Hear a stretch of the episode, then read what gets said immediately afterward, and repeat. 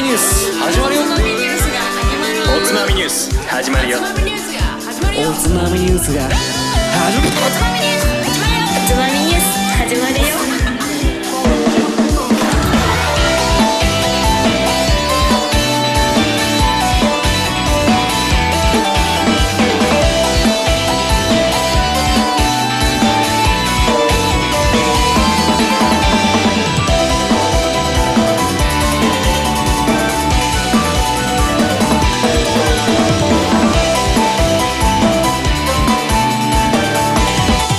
日本酒最高こんばんは今週のつまみニュースもおすすめの日本酒を紹介しつつどうでもいいニュースの中から先のつまみになりそうな話題をピックアップしてゆるゆるだらだらと語り合う番組ですこの番組は僕大平とカット君と誠の3人でお送りいたしますおつまみニュースシーズン351回目の放送9月3週目ですよろしくお願いしますよろしいくやなーんか皆さんすごいですね、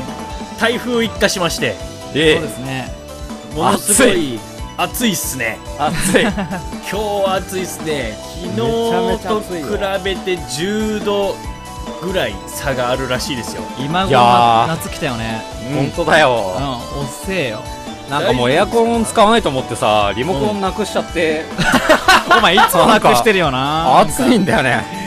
マジで今日エアコンないの逆に結構逆辛いそうになんですよさ誠さ、うんあのすげえ寒い日にうんずっとエアコン、そうエアコンつけたままで消エせアなコくンてさのリモコンなくして寒くて風邪ひいたっていう話を聞いたんだけどそうなんですよそうそれもあるあのねもうもう使わないと思ったおの前にどうした全然ねあのね太平の部屋エアーをコンディションできてない からそうそうコンディ逆ショだンもから、コンね、トロールもできてんなコントロール全然できてない全然できてません全然ないこの中エアコンなしは罰ゲームだよないやーだか本当らですよねこんなね寒暖差がある中でね皆さん体調はどうですか大丈夫ですか特にカットさん僕はマックそう僕マックスで崩してました最 最低でし たよね、人間って脆いねやっぱりそう 本当でに逆にこの気温の変化でいねいネタができたなと思ってどうしたほのうそういやいつも通りあの風邪ひいた時の、ううんんね、どうすれば早く回復できるでしょうあかれまさっかていう実験をおーまだやってたんだこれ今回筋トレをちょっと、ちょっと筋トレカッツン、うん最高だね君コーナー化してちゃるんと自らのそのねあの体力が落ちた時にその実験に行けるっていう君のそのねハイセンスさは あの最高だねいや直さなきゃやばかったっていうのもあるしねまあまあ確かにねうんそうお仕事もあ早るくし直したいからでそうです今ね回試したのは今回は筋トレです筋トレ教えて何したのあの筋トレってやっぱなんか男性ホルモンが出てなんか元気はつはつってなるイメージあるじゃないまあまあなんよくわかんないけどえそうなんだねホルなん男性ホルモンが出なてんかよくわかんないけどなんかえー分泌されて、なんかこういなんかうん脳内的にも、まあそれはわかるうんなんかこわかるうよね元気と錯覚しそうな気がすそる、うだねしかもなんか筋肉量増えてなんか熱も上がってあーで代謝が良くなるとんかいいことずくめだなと思って確かに、うんねめっめっちゃ腹筋やってめっちゃスクワットやって腕立て伏せやねはいはいはいやりましたよちなみにさ、うかつ日頃そういった運動筋トレってやあーってるしてないででしすょねだかうんらしなきゃいけないんだろうけど今回いもういきなりこうバッてやってみたわけでしょそうその3点セットでそうですねどうでした最悪でしたねあれはみんな真似しちゃダメだよこれ本当にかつんそれあ俺の12歳の時から知ってるよ それ本当に震えが止まらなかったよああ、夜やっぱそうなるんだ。えなんで、筋肉痛節々の痛みはすごいし頭は痛いしうん、悪化しました結論なんか、節々が痛いのも、その、風邪のせいなのか、筋トレのせいなのか、よくわからない。よくわからないど。けどなんか、うんなんとも言えない感じになるってことなの確かかな。にねそうそんでは運動もしてなかったから筋肉痛のダブルパンチで、あ、はむしろそんだけの3点セットの筋トレができるぐらいまだ元気があったまま寝てたら治ってたんじゃなねっえたかかもしれない本当にあ。そう確だかに。ねこれは失敗でした今回ロキソニン飲んでた方がまだ良かったかなそうだ出たよね。ロキソニン頼り、まああれをねあれあそこからこう脱却しないといけないからねそうそうやっうぱん日頃もたつ自きならきゃいけなのいと治思癒う能力で治すっていうところに行きたいんだからねだからそうでも今のところ筋トレはダメだったとそうですねまあでもおつまみニュースには間に合わせてきましたよ、次あの試してほしいのこれおなんかあったらやるよなんかね俺昔ねなんかうん誰か、芸人か誰かが風邪ひいたら、うん日光さえ浴びとけば治るっていう人がいたのほうほうほうほう光合成的な わかんないんだけど、へーなんか日光さえちゃんと浴びとけばな俺は治るみたいなこでとも理にかななってるかもわからんないやわかんないんだねけど、、ビタミン E が生成されて血流が良くなってとかねなんか体があったかくなってとか、やっぱそあの晴れ晴れやかな気持ちになるのかわかんないんだけどなるほどね。なんか。なんかこう、まあ、何が効くかわかんないからもしかしたまあそうだら、ねカッツみたいなね野生的な人はそういう原始的なところが効くかもしれないじゃんそう何があるうん何が効くかわかんそなうい人それぞれですからちょっとあの いろいろ試す中の一つとしてちょっとじゃ日あ光を浴びてみるみたいな。ね屋根の上で浴びてみよう干されてみるみ たいな。フラフラになって落ちたりしないで ね大大事故だから本当ねそれなんか俺なんかすごい今後の人生がすごい最悪 でバッとなるまあそうだね。俺の一言でカッツン落ちたみたいなまあでもそう、ね今回みたいに風邪ひいてる時に台風来ちゃったら大変だったから大変ねだ。ね日光も浴びれないから、確かに大変だよ手段がね。あ今ります回よのね。台風めちゃめちゃなんか爪痕残してって今結構テレビ見てるとすごかったね。うねんだって亡くなられた方とかいるしさそうですよねすごいあの水没とかなんか土砂が流れ込んだとかあってまたね、そうだね、は田んぼを見に行って亡くなっちゃったかも、田んぼに。田んぼは見に行っちゃダメだよまあ、よくある話でですけもど。さそういう話だけこどれ、うんそう俺もよく聞くんだけどさその田んぼ畑を見に行って亡くなる方がいるって、うんその田んぼとか畑見に行っちゃダメだよとかって言うけどさ、うん。考えてみたらさ1年のその収入のさ総、うん集大成がどうそなうでるすかよっていうそうとだこよ気になろるをかそうだよな見ずにはいられないっていうまあのは分か僕る、はもう完全にそっち型の意見ですね。そうだよな絶対に見に行きたくなっちゃうもん。なっちゃうよそりゃねそもうだよう、ねいても立ってもいられないよ。だっだてってもう、しかも、あともう少しで収穫なんだよ。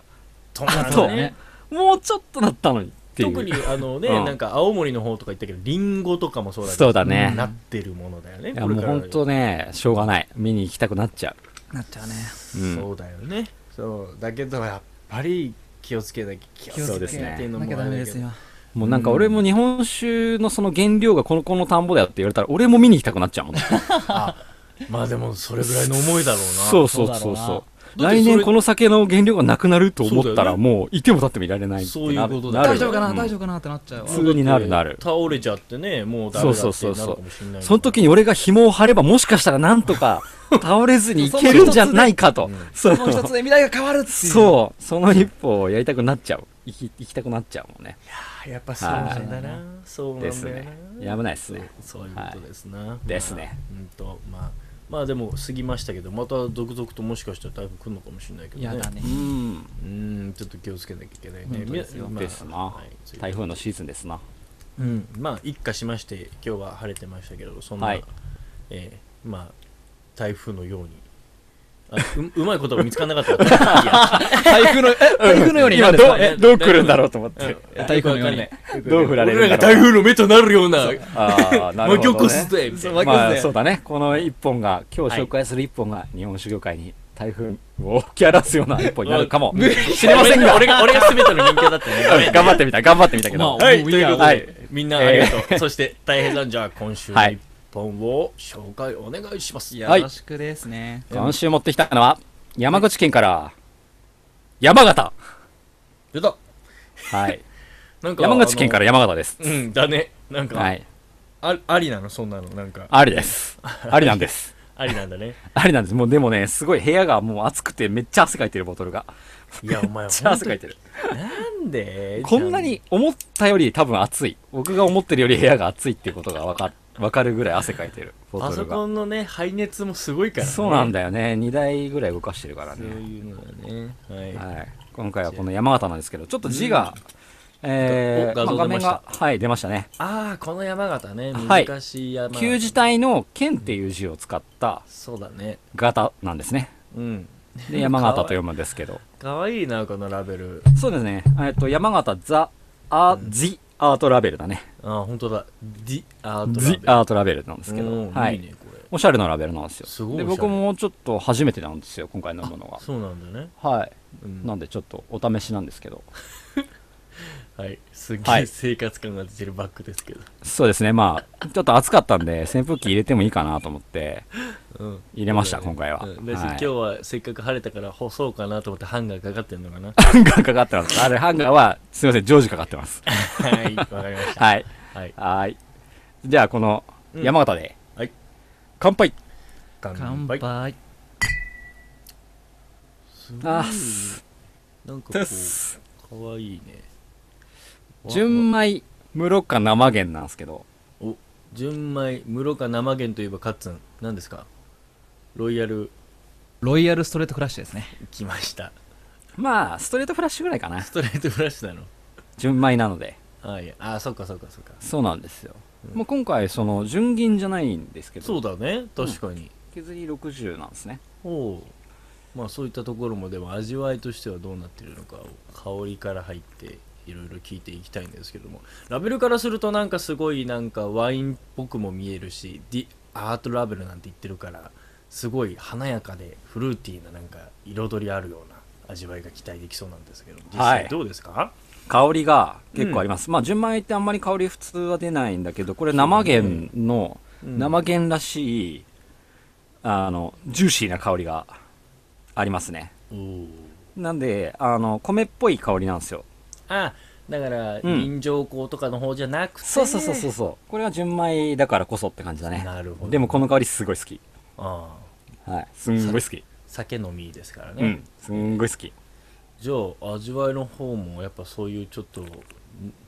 しっかりとしたうまみがガツン系なのかな室かなあのねだしね、うん、表現がすごく難しいおちょ やっとねうん、口の中で結構変化が大きいというかうんこう喉にうん、口を上に上げて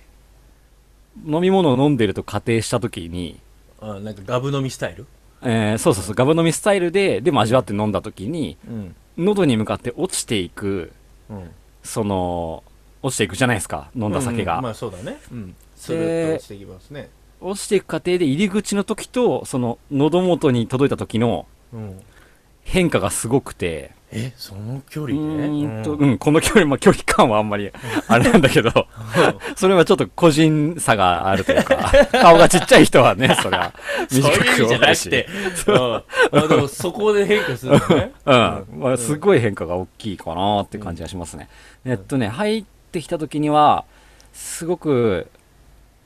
えー、柔らかい軽やかなフレーバおおーで軽く梨のようなあうんあ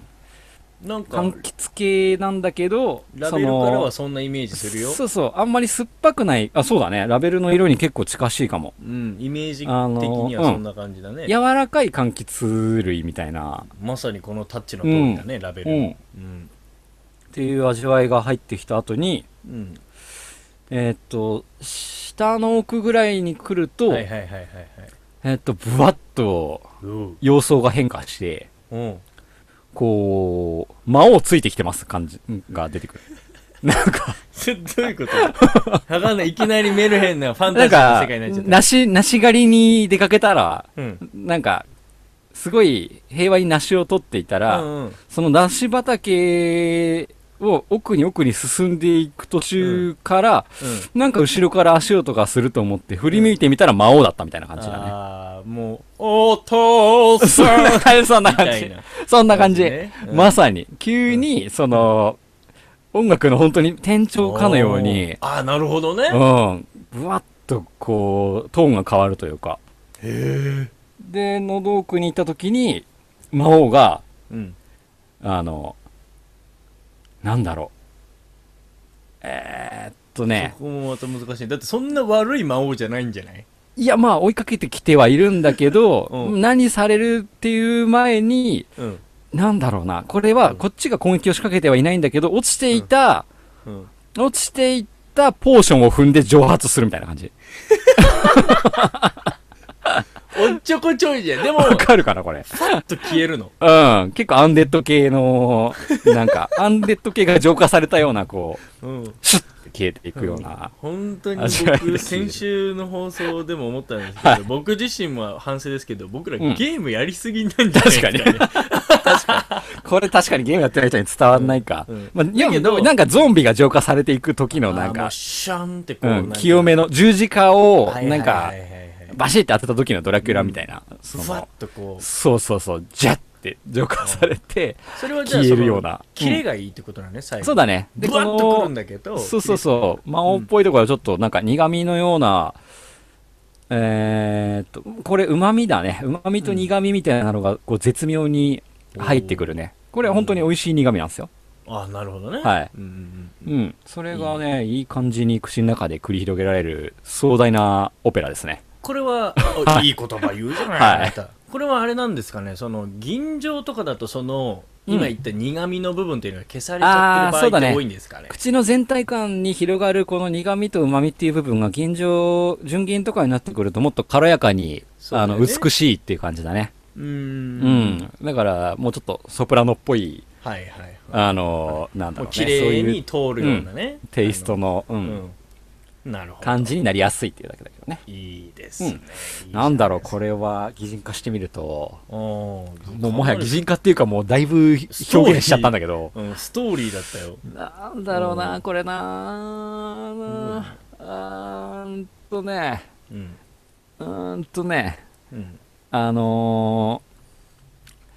ー、竜族だね。だから、 あなた本当もう今週ゲーム禁止だよ、もうそうすると。本当に。竜族ね。はい。竜族の竜のね、血力ドラゴン系なんだけど、はいあ、はいあの、竜、竜、竜人っていうの。はいあわ、かりますよ。はい。は竜のい血を引いたなんか人間みたいなそうなんでやつなすんでねすね。。あのの、人型の竜みたいな感じなんですけど、その心は何なんですかまあ、ねこのね、うん。あのー、かっこいいうん。味わいが、その苦味とか、うん。えっ、と、旨味の表現がすごくかっこいいっていう感じなんだけど、重厚感もあって、純米だから、うんそうだろうねその鱗のような雰囲気あがーな、ちるょほっどとなねるほ、どイメージに合うかなって感じなんですよね。それでいて、まあ、青年タイプね。 あーはいはい。はい。ソークの、うんなんか竜神みたいな感じでね。うん。なるほどね。はいうん時には空を駆け巡りみたいうんあな、ー翼でみたいはい。な。うん。そのまあ時に火を吹き みたいな。まあ、重厚感があってっていうところで、うんなんか分かるところはあります。でも結構しなやかな感じもやっぱ残してるんで多。分そこなんだろうね、なんかしなやかさがあってそうだね。最初のしなやかな、この梨っぽいフレーバーはすごいいいね。いいねそれはね、うん、イケメン。イケメンうん。ちゃって感じですよ。んなるほどはいいじゃないですか非常になんか面白いですねはい。これはかっこいいお酒だうな。んねこのラベルの感じもすごいかっこいいしねうん。ねちいょっや、となんかね、うんそうだね。紹介していきましょう。うん詳しくちょっとね教えてくださやっぱ調べていたこの紹介の内容より、かっ こいい。と思った。まあ、調べて内容が悪いわけじゃないんだけど。いうんなんかもう思った以上によくできてて、ちょっとびっくり。なるほどいはい。ですね。でちょっとやっていききましょう。はいはい教えてうんえーあ今回のお酒が、一う応ん精米部合60の、はいお米が、サイトの雫っていうお米だったんですね。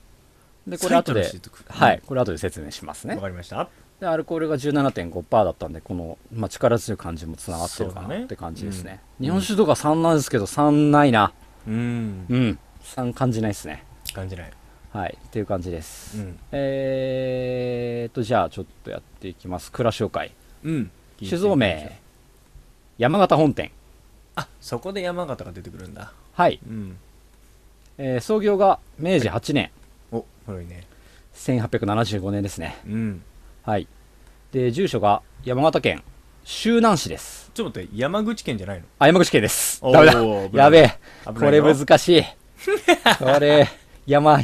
そうだよ山、山、はい。山山口口県県。ねはういん。山口県の周南市。周南市うんまあ、久米という場所なんですけど、ほうほうほうまあ、これ周南市は一回、シーズン2の25の時に、うん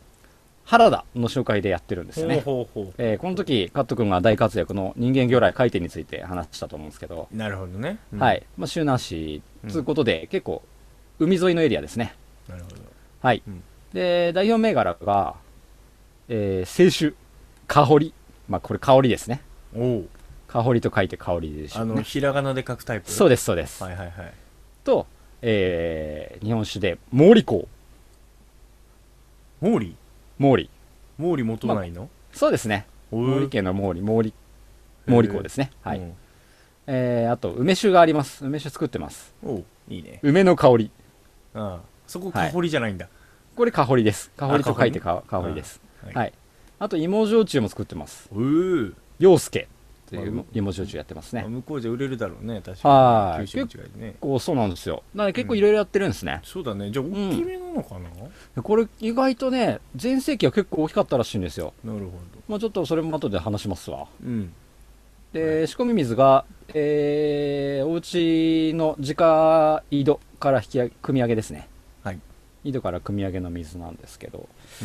うん、まあ周辺結構山っぽいところもあるんで、うん、うん、その辺の山々じゃないかなーって気うがんします。はい伏流水で言えば。はい。うんうんそうだねで、代表が、えー、山形さんなんですよ。うん現社長。はいえー、敏郎さんです。山形敏郎さん。はいとしちゃんです。うんはい。で、うん創業者の方が山形洋介さんなんで、おうはい。で、さっきの焼酎の名前はここから取ってますね。なるほどねはい。で、まあ、現代4代目らしいですね。現社長で。まあそうか明治からやってるからはいそうだねんはいなんかこの山形っていう名字なんですよ、要は。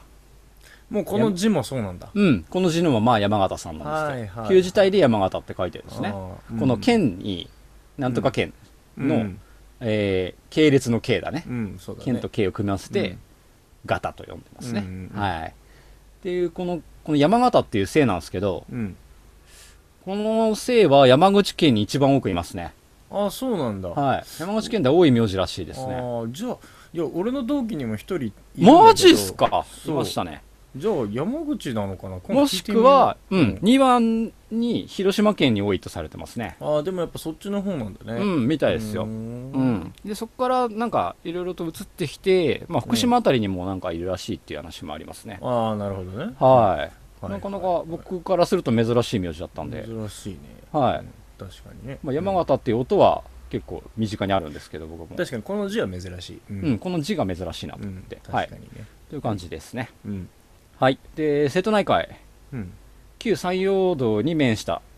うん今生産量が600石ぐらいの小さな蔵元なんですけああどそうなんだねはいうんで米や水などはやっぱ地元の山山口県産にこだわっていてまあ美味しいお酒を作ることを目標に心を込めて酒造りをしていますという、はいまあ、当たり障りのない説明文がサイトに載っていましたね、はいはいいでまあこの山形本店のもう山口っていうか山形っていうかもううんドキドキするわ、 うんえー山形こ本こ店の、ねはい、そうこの山形本店、さっきの代表銘柄には、この入ってなかった、今回持ってきて、この山形、そうだねうんこれね、限定銘柄にしてるんですね。なるほどはい。うんまあ、その、ちょっと珍しい銘柄なんですけど、はいまあ、この銘柄、基本的に原料米に、うんこのさっき言いました、サイトの雫というお米を使いますうん。サイトの雫はねい。説明しましょう。この山口県産酒造公的米、サイトの雫。県産米なんだ県産です山口県が作り出した静岡的米なんですけど、はいまあルーツでいうと過去を振り返るとうん山口県にも結構優秀な酒造公的米ってもともとあったんですようんでそれが明治中期に、えー山口県で育成されたお米で、うんその品種名今や幻の国領都というほう名品種があったんですね穀物の国明治のに、名残にうんそういい穀物の都って感じだね国領都ほうほうほううんはい。で、この品種は結構優秀な品種で、うんえー昭和天皇即位の時に、うん建国米、要は天皇様うにん捧げるお米として、うん献上するお米としても選ばれたほど勇者正しいお米なんですすね。ごいじゃんはいで、これが昭和初期に、うんえっ、と、まあ、すごい、酒造、酒造りの解説書、めちゃめちゃすごい本があったんですけど、うんその中には、山田、あの、山田法、古代米山田法とか、うんまあ、亀のとかと同列で、うん優秀な米として評価されていたお米なんですね。すげえじゃんうん、さっきの2つはまあ現代でも復活米として活躍しているお米なんですけど、はい、そこに並ぶお米として評価されていたと、うんまあ、なんですけど、まあ、例にも折れずうん育てにくい、ああじゃあ出うたん、やっぱねうん国領都はいまあ背が高いんだめちゃめちゃああそういうことで倒れるでこの間の台風そうみたないんなでじゃすすぐそういうことなんですよ倒れちゃううんで、まあちょっと昭和ぐらいになってその姿を消すことになりますよと。あーやっぱそうなんだねやっぱはい。まあ育てにくいんでねっていうどことでんなにうまくてもやっぱり育てにくいそうなんですよ。コシヒカリあるし、とか、まあそういう、取って代わられていくわけですね、新しいそうだね、方に。はい。しかし、まあまあまあ、衛星の世にその栽培は一時的に再開されたんですね。おう誰かが復活させようとしたんですよ。うんやっぱり優秀だったんで。うんそうだよねでそもれだけすごいねそうなんですもねのだからうんこ国領都、やっぱやりてえなっていうことでやってみたんだけど、うんもうね、でかいっていうことで、これね、うん畑1メートル超えるみたいだね。あそうなの余裕で超えるって書いてあった。すごいね1メーターー。もうそんなの倒れるに決まってんじゃん。なんでそんな背伸ばそうとすんだろ稲っていやもうどう太陽の光を浴びて風邪を治そうとしてるんだよきっとそうなんかそうなんだよきっとうんはいということでまあちょっと安定供給が厳しいとやっぱりやっぱり厳しいんだうんやっぱ無理だって言って平成にも一回諦められたとあちゃうんしかし時代を繰り返すーはいまあなんとかしてうんこうやろうとうんあの農家とうんその酒造りをする側のうんこうなんだろうぶつかる場所を探そうぜとおーこのままでは平行線だと、うんはいはいはいはいはいいうことで、うんまあ、開発を始めるわけですねうんうんでやっぱり山口県のオリジナル性を主張主張するのに、うんこの国領都はやっぱり使おうということでうんうんまず片親にしますおあ母さんかな確かにねこっちが、うんうんうんでじゃあ相手はどうするかとお父さんを、うんでじゃあお母さんめちゃめちゃでかいからうんお父さんめちゃめちゃ短いやつにした方がいいんじゃねえかということ でまあ正解2225っていうのがあったんですけど、うんこれはうん山田錦がうん親にいるうん品種で、うんこれを人工交配してみたところ、うんあ、これいいんじゃねっていうこと で、倒れにくくちょっとて、待って品質がいいうん米が、まあ、選抜されたと。はいあはいなんかどうぞすげえ人間チックだ ね そうですよ。米のそ米もの人配合間っと一て緒ですよ。すげえでも大体そんんなもんだよ。でもそうかやっぱうん特性ってそういうもんかそうそうそうそう。え血統ですよ。遺伝子遺伝子の話なんて人間だって植物だっ一たら緒だよ。同じか馬も一緒だしね。そうかまあそうだうねんサラブレッドってそやっぱういうことだなそう、サラブレッドもダート走る馬とね、芝走る馬はね、やっぱ血統で分かれますから。なるほどね面はい白いねだからちょうどいいのが出てきたんだうんそうなんです。うんということで、まあ、じゃあこれで行ってみようということで、じゃあ名前どうしようってことで、えーサイトの雫という命名するわけなんですけど、なんだそれどっからえーっとね、うんこの片親、今の国領都っていう方の、まあお多母さんね分、おそらくお母さんが、山口市で育成されたんですね、もともと。うんで、あと、まあ、この農業試験場、これ作ってた農業試験場も山口市にあって、ほら山口市にちなんだ名前にしようと。そりゃそうだうん。まずず、このサイト。サイトこれねえかん漢字西の都です。ああサイトねサイイト。トうんで、西の都なんですけど、このサイトって言葉なんだけど、実は山口市って西の京と言われてるんですよ。へえはそうい。わかります西の京都みたいなもんだよね。うんうんうんうんはいわかるようんなんでうん、まあこれから、まあサイトっていうところを取って、へえうんうん。で、このサイトに淡麗で、霧の良い酒のイメージを連想させる言葉、雫をつけて、なるほどサイトの雫という言葉にしましたと。おーそうなんですいことねはいうんまあこなるの、ほなんで西の京っていう読むかは結構、いろいろと歴史があるんだけど、ちょっとうん飛ばします。はいわかりましたはい。で、まあ調べてね。はい。うんで、そうだな。この、まあ今回このサイトの雫使ってるんですけど、うん確かに特徴として、うんあのー、キレの良いっていう部分はかなりよく出てるなって思うんだけど、うんうん。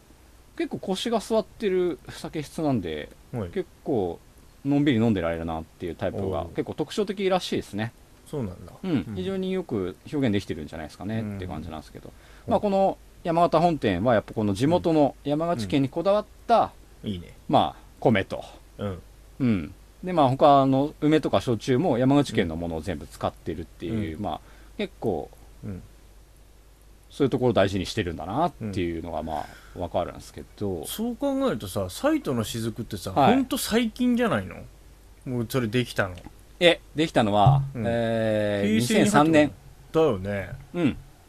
ですね人工交配してたのも1997年ぐらいですねうーんうん、最近だねまあそうだね2000年のデビューだもんね最近だね。で、まあ、今でも大体十何個らかな、使ってるのは、これあ。そうなんだね山結構口まあ県で、県内では広がってるけど、まあ、はあいんまりこっちで、まあ、僕は見たら、あ、埼玉の雫だって気づくんだけど、うんうん。まあ、確かにそんなに出てないかもね、こっちそうにだは。ねはいい。はいですです。おすすめですよ。いということで、えっと、まあ、蔵の方に戻っていくんですけど、うんえー、まあ、全盛期1万石以上あったんですね。ここの蔵はい。めちゃめちゃすごいじゃんで今では600億になっているということなんですけど、うんまあ、今の現社長、トシちゃん、うんトシちゃんもね、蔵を辞めようかと考えてたんですよ。えええ。なんですけど、娘さんがえはい帰ってきて、私、蔵を継ぐと出たーいうことになりまして、うんで、うんそれでそれで、うんまあ、現当時、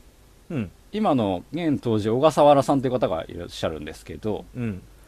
えー、ご結婚なさりまして、このお二来人が。た来たよ社内恋愛ですね。そうだねはういんそうだよね社内恋愛だやばいっすね。うんはい。まあ、素敵こなれでうん、トシちゃんも、うんやる気をうん取り戻しまして、あの一言だけ言っといていいはい。僕この間もあのご意見いただいたんですけどあの、はい結構びっくりしたのが結構蔵元聞いてらっしゃ るパターンあるんでやばいよ失ね。礼のないようにだけお願いしますね。大丈夫、後で持ち上げるんで大丈 夫。後ではい、めちゃめちゃ持ち上げますあ、あのねあそうわかりはまいし。た、これ仕込みみだと思って聞いてください。わかりました僕もね、僕も頑張ってやってます。あわかりましたすいまあせのんじゃあもうギリギリでやってます、僕も。わかりま した攻めてます、僕すいも。ませんちょっと打足でしたねはい、はいつでももう、いつでももう処分される覚悟でやってます。 はい そうですねはい。はい、ということで、まあ、トシちゃん、大型タンクを処分しまして、あそういうこともういらねえと、こんな大量生産やってた頃のタンクは。うーんもうこじ込みだと。うんはい。ちっちゃいタンクを導入して、まあ、低温熟成用の仕込み用の、まあ、物資、あの、物資の購入とか、冷蔵庫とか、ガンガン買いまして、設備一新しましたよ。うんということで、まあ、酒の味がガラリと、いい方向に変わったんですけど、そこから変わってたんだうんえー問題が一つありまして、うん今まで流通とかもう全部、問屋に任せてたんですね。おーはいなんで、こう、こじ込みにしたことで限定流通させたいんだけど、あそっか方法がわからないと。まあそうだねガラリとかあるからね、それまでの価格設定もめちゃくちゃで、あーまあ、アイテム別の本数もバラバラだったんで、これはどうやって限定流通させようみたいな。なるこれ限定で売りたいのにもっと限定っぽいのいっぱいあるやんみたいな感感じになっちゃうわけだね、きっとう。んうんうんなんで、今回、その、この山形っていうブランドに統一して、その、限定流通ものを、全くこれまでと異なる、勝負をかけた新ブランドとして発売したのがこの山形なんですね。うんなるほどねはい。まあこれまあデビューしたの2年前ですね。そう最近デビューしたばっかりなんだね、 2016年が最初の山形のデビュー年だったんで、うん今回2年目なんですようんちょっと正直2年目にしてはレベルを上げすぎてる気がしますねすごいでもアクセル踏みすぎ、もう満を持してうんでした、いきなり、りこんなにやっちゃうとうん、ほら来年以降なんかちょっと去年の方が良かったんじゃないとか言われたりするの怖いじゃんだから地道にこうそうそうそう階段最初はちょっと手上が抜いとくぐらいがちょうどいいのにっていけばいいうんいきなりこんなにアクセル踏んだらもうあと大変だよって思うんトですシけちどゃんはそういうことできないのそうなんですででさすがよででででででで4代目そうだねやばい、うんやばいわ。はいはい。ということで、このトシちゃんの説明いきましょおお急にここで来るんだう。お父さん方の説明に入ります。おえー願いしま現す社長、はい、うん4代目、うんえー山形敏郎社長、はいえー慶応大学卒業、うお大手日本酒メーカーを経て、ほう実家の山形本店を継ぎましたという経緯になってるんでなするね。ほどはいこれがいわゆるサラブレッドってやつですかそうですね。はいうんうん昭和57年に、うんえー、冷酒タイプの日本酒、うん香り。香り。香りうんこれ、冷酒ブームの先駆けだったんですね。昭和57年。僕らがちょっとよくは生まれる前なんで、うんすいません、分かってなくて申し訳申し訳ないんだけど、はいこれめちゃめちゃヒットしたらしいんですよ。そうなの世間で。うんそれで、これ県内有数の酒蔵として、うんちゅ大注目されてたんですね、この時。その時の酒が香りなんだそうなん香でりす。うんで、まあその後、えっ、と、う他の蔵元と共同で、まずフランス・パリに酒場を出店したんですね、アンテナショップ。おうん。で、これ3年でちょっと撤退しちゃったんですけど、おはあアメリカでの販売に大成功して、その後。おううん。で JCTO ジャパンって、まあ、酒日本酒関連の会社を設立してそこの社長やってますねえで、もう一個ロサンゼルス LA ですねうんあとニューヨークにオフィスを構えるアメリカの現地法人倉本 US インクも設立して、うんえー現社長ですねうんはい、えー山口県教育委員会委員長ですね出たやばい、はい2016年からうわまだ来るうん2年の任期ではい山口県酒造組合会長です現会長です山口県酒造組合の出たはい組合前に長えっ、とトシちゃ多ん分すげえトシちゃんすごいですよすっごいあの前にもつまみニュースでこういうパターンの時も言いましたけど、はいはい出ましたあのアイスバーグパターンはいです ねアイスバーグパターンですねアイスバーグパターンって無敵で素すね晴らしもい実業家日本酒に関する点でうすごいなえー、さらにいいですかもっと押していいですかえまえだあるーの、トシちゃんが、えー山口県酒造組合の会長になられてから、うんえ1年後の山口県産日本酒の出荷量うんその前年から3倍増しになってますねうーわ何が改革されたんうわーすごいっすよすごいねで出荷先ですよ何が改革されたかというと出荷先の内訳を見ていきましょそあなた面白い情う報持ってるね、はい、もう調べましたよちゃゃんとさすがはい、です出荷先まで目ざとく調べてやりましたよいいねいいねどこに行って本当んのかと思ってはういんだって3倍がいきなりさ県内で消そんな費ねされるわけないからシャージあるまいしと思ってね えー県内のはい前年比でいうと1%増ほぼ横ばいなんですね横県ばい内ですね県内出荷は、いそりゃそうだと思ういきなり、うんまず県外向けが26%増これは相当でかかったですね、あのうんにリッター数で見るとかなりでかいんですよ、うん26%でも、すごいすごいすごそいして海外出荷量そこだよ57%増すごいわこれはでかいでかいねそれまでほとんど出てなかった酒がうん海外に飛び出しまくりですよ山が山口の酒が完全に戦略だよね、ですねうん県内ではその、もうまあもちろんだかうらんちゃんと今まで飲んでファンでいる人たちにはお届けして、要はそそうれそうが減ってたらおかしいけどそれがそうそうそうそう、うんじゃあなんでこんなに急に伸びたのかっていうところをやそっこだぱよ聞かれた時にそこだまあ、県内では10年ぐらい前から純米吟醸酒とか、うんあの一定の条件を満たした高品質の特定名称を作る蔵元が結構増えてたんですね、うんうんうんうん、うんえっとなるほそどれがこの年度になって出荷量の9割近くを占めた、あーなるほど、で蔵元同士の技術交流がかなりやったみたいですね、ああそこだはいうんで県全体の品質向上が一気に進んだということでここが評価されたんじゃないかというすげえな、うん、でもまあなんとなく僕の中ではそのそれまでの経歴で見ているとやっぱノウハウとか人脈とかマーケットの横のつながりがすごい広かったんじゃないかなとああ確かになんで、そうだ結構販路拡大っていう点に関してすごい貢献したんじゃないかなっていう気がするんですね、私多分当時、はいそのやっぱあ の苦労した点もあっただろうにさっき問屋から切り替えたとかそうだねいところとかのやつもあったからね、そうだね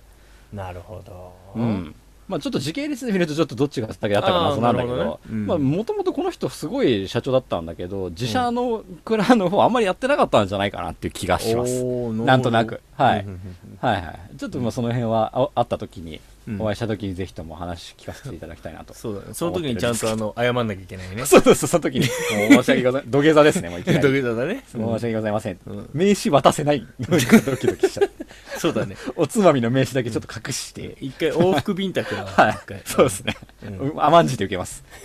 はい、はいというまあ非常にすごい人ですね、ははいいそうだねすごいね本当なんですねて。まあちょっとって感まあじだなそういう点で見てもこの作り手とこの今の娘さんとご結婚なさった、そうかそうかまあ当時さん杜氏さがんね結婚されてね、うんはい、作り手がいて、うんでかつ文化の作り手がいますよねお父さんがそうだね酒の文化を作る側の人間ですから、うんもはや、うんがこれが蔵の中で混然一体となっているっていうこのうん山形本店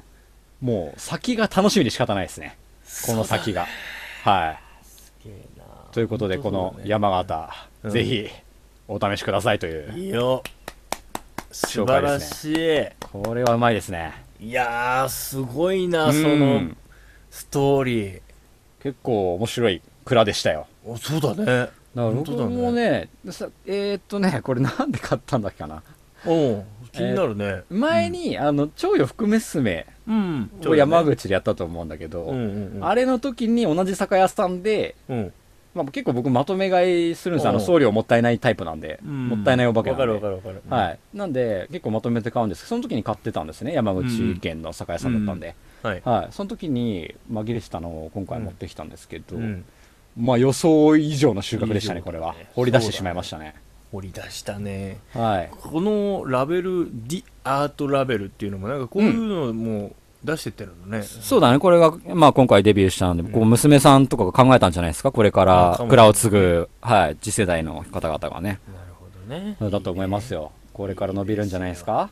いいね。こはいれは、でもあれか、限定流通みたいな感じになるから、なかなか、いやまだ多分気づかれてないんでネットとか見るともしかしたら買えるかもなっていっていううこと気ねもしますよ、はいなるほど。でいすねいじゃないですかまあしゃ、れに山形、そのトシちゃんもできれば、うんフランスでもまた再度挑戦してみたいって言ってるんで、おお、そっかそっか。これはもう諦めてないですよ、まだ。そうだね。はい本当だよね。リベンジかけますよ。それを。それはいをちょっと見越してのこのラベルの感じとかも。ありえるよね。ううんん。下には英語で説明書きもついてるしね。そうだね。まあ、アメリカ圏ではもう、フランスよりも全然大成功してるんで、なるほど。うん。すげえな。まあ、海外に行ってみたら逆に見つけちゃうかもしれないぐらいのああ、なるほど。感じになってきたらかっこいいよね。かっこいいわ。はい。この龍族のかっこよさ。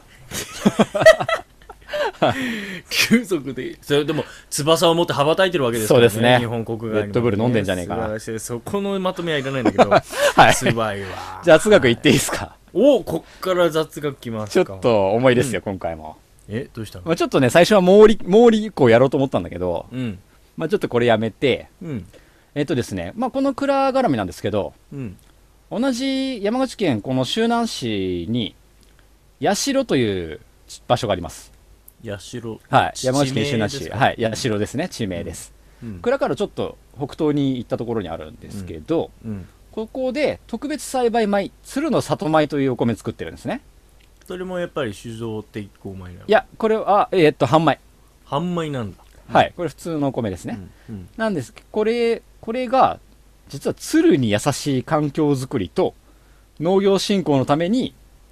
えー農薬や化学肥料を使わないで作るっていうコンセプトで一般でも売り出されてる米なんですね、でこの話を耳にしたうんトシちゃん、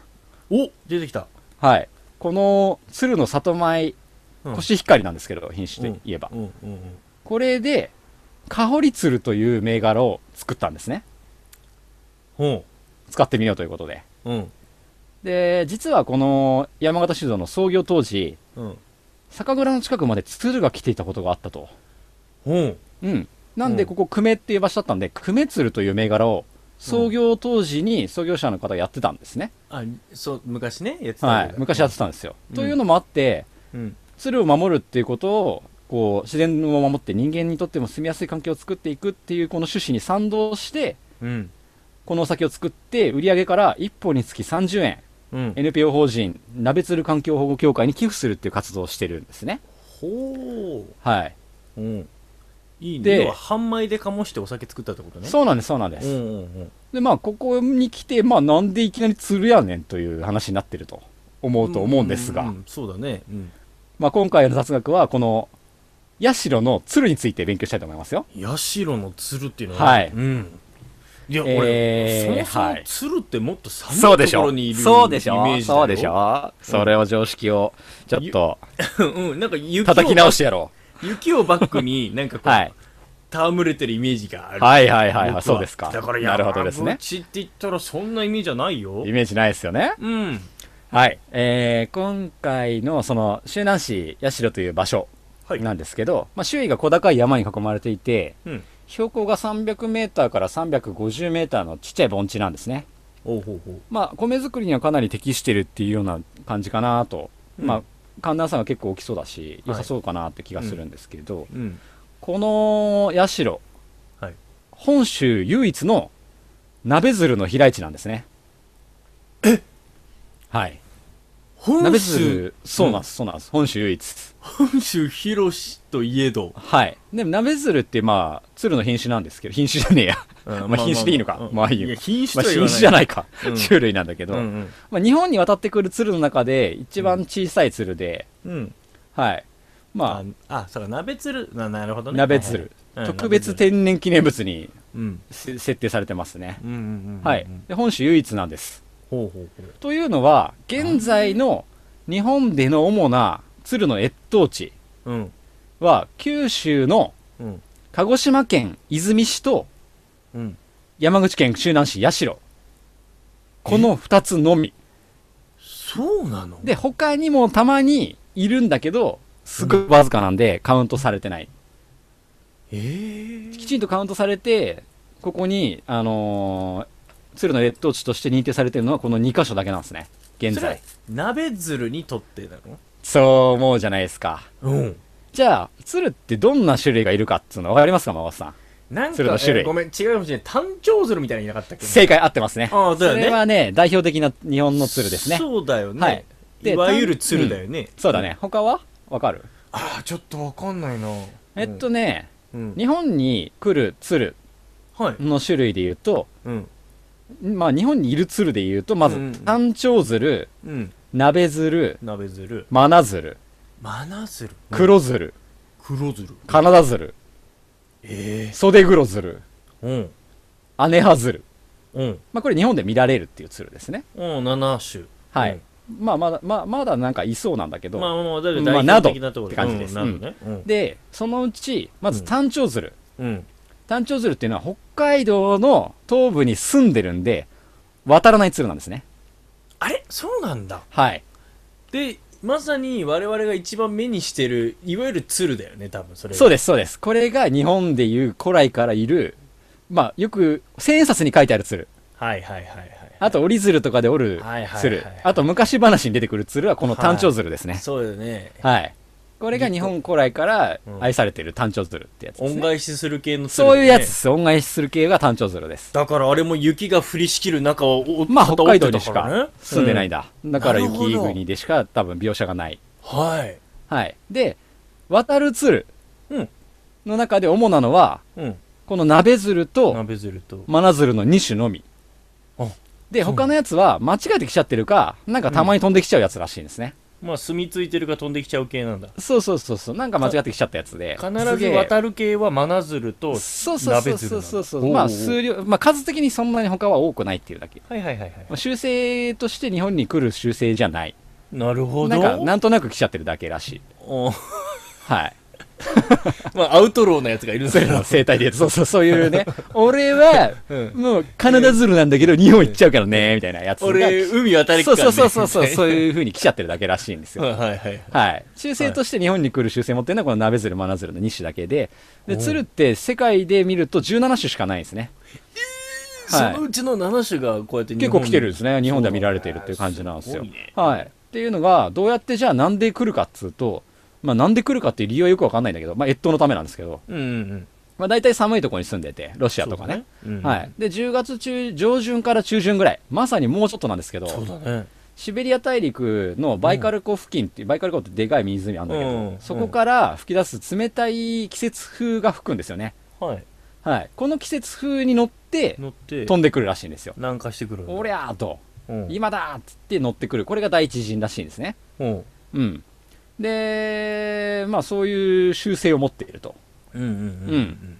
なんで普段は寒いとこに行って、うん、まあ餌の関係とか、そうそうそうそうなんかいろいろね、そういう寒のさの関係とか、まあ日本にバカンスに来るみたいな感じなのかなって思ってたんですけど、うん、うん。はい、なんですけど、んまあ、うん江戸時代まで鶴っていうのは日本全国各地に来てたんですね、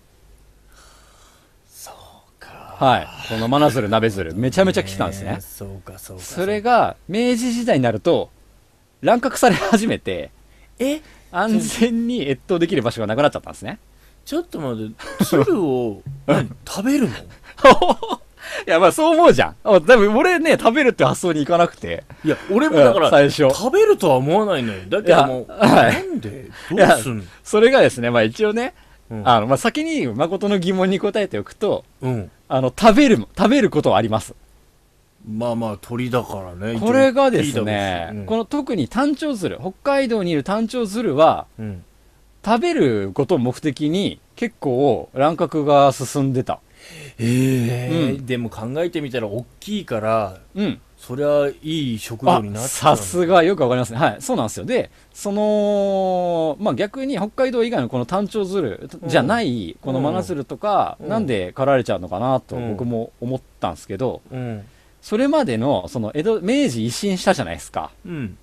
えっとね、それまで、そのうん幕府が鶴保護してたんですよ。うん随鳥っていうことで、はい貴重、はいはいたその、うん象徴とする生き物だっていうことで、うん幕府が保護したんですけど、この幕府を倒幕したってことで、逆にテンション上げて、狩り始めたんですね。おい何 それマジで、倒幕だみたいうな、ん象徴を殺せみたいな感じで殺されたこともあったし、やっぱりその、でかいから目立つんで、うん、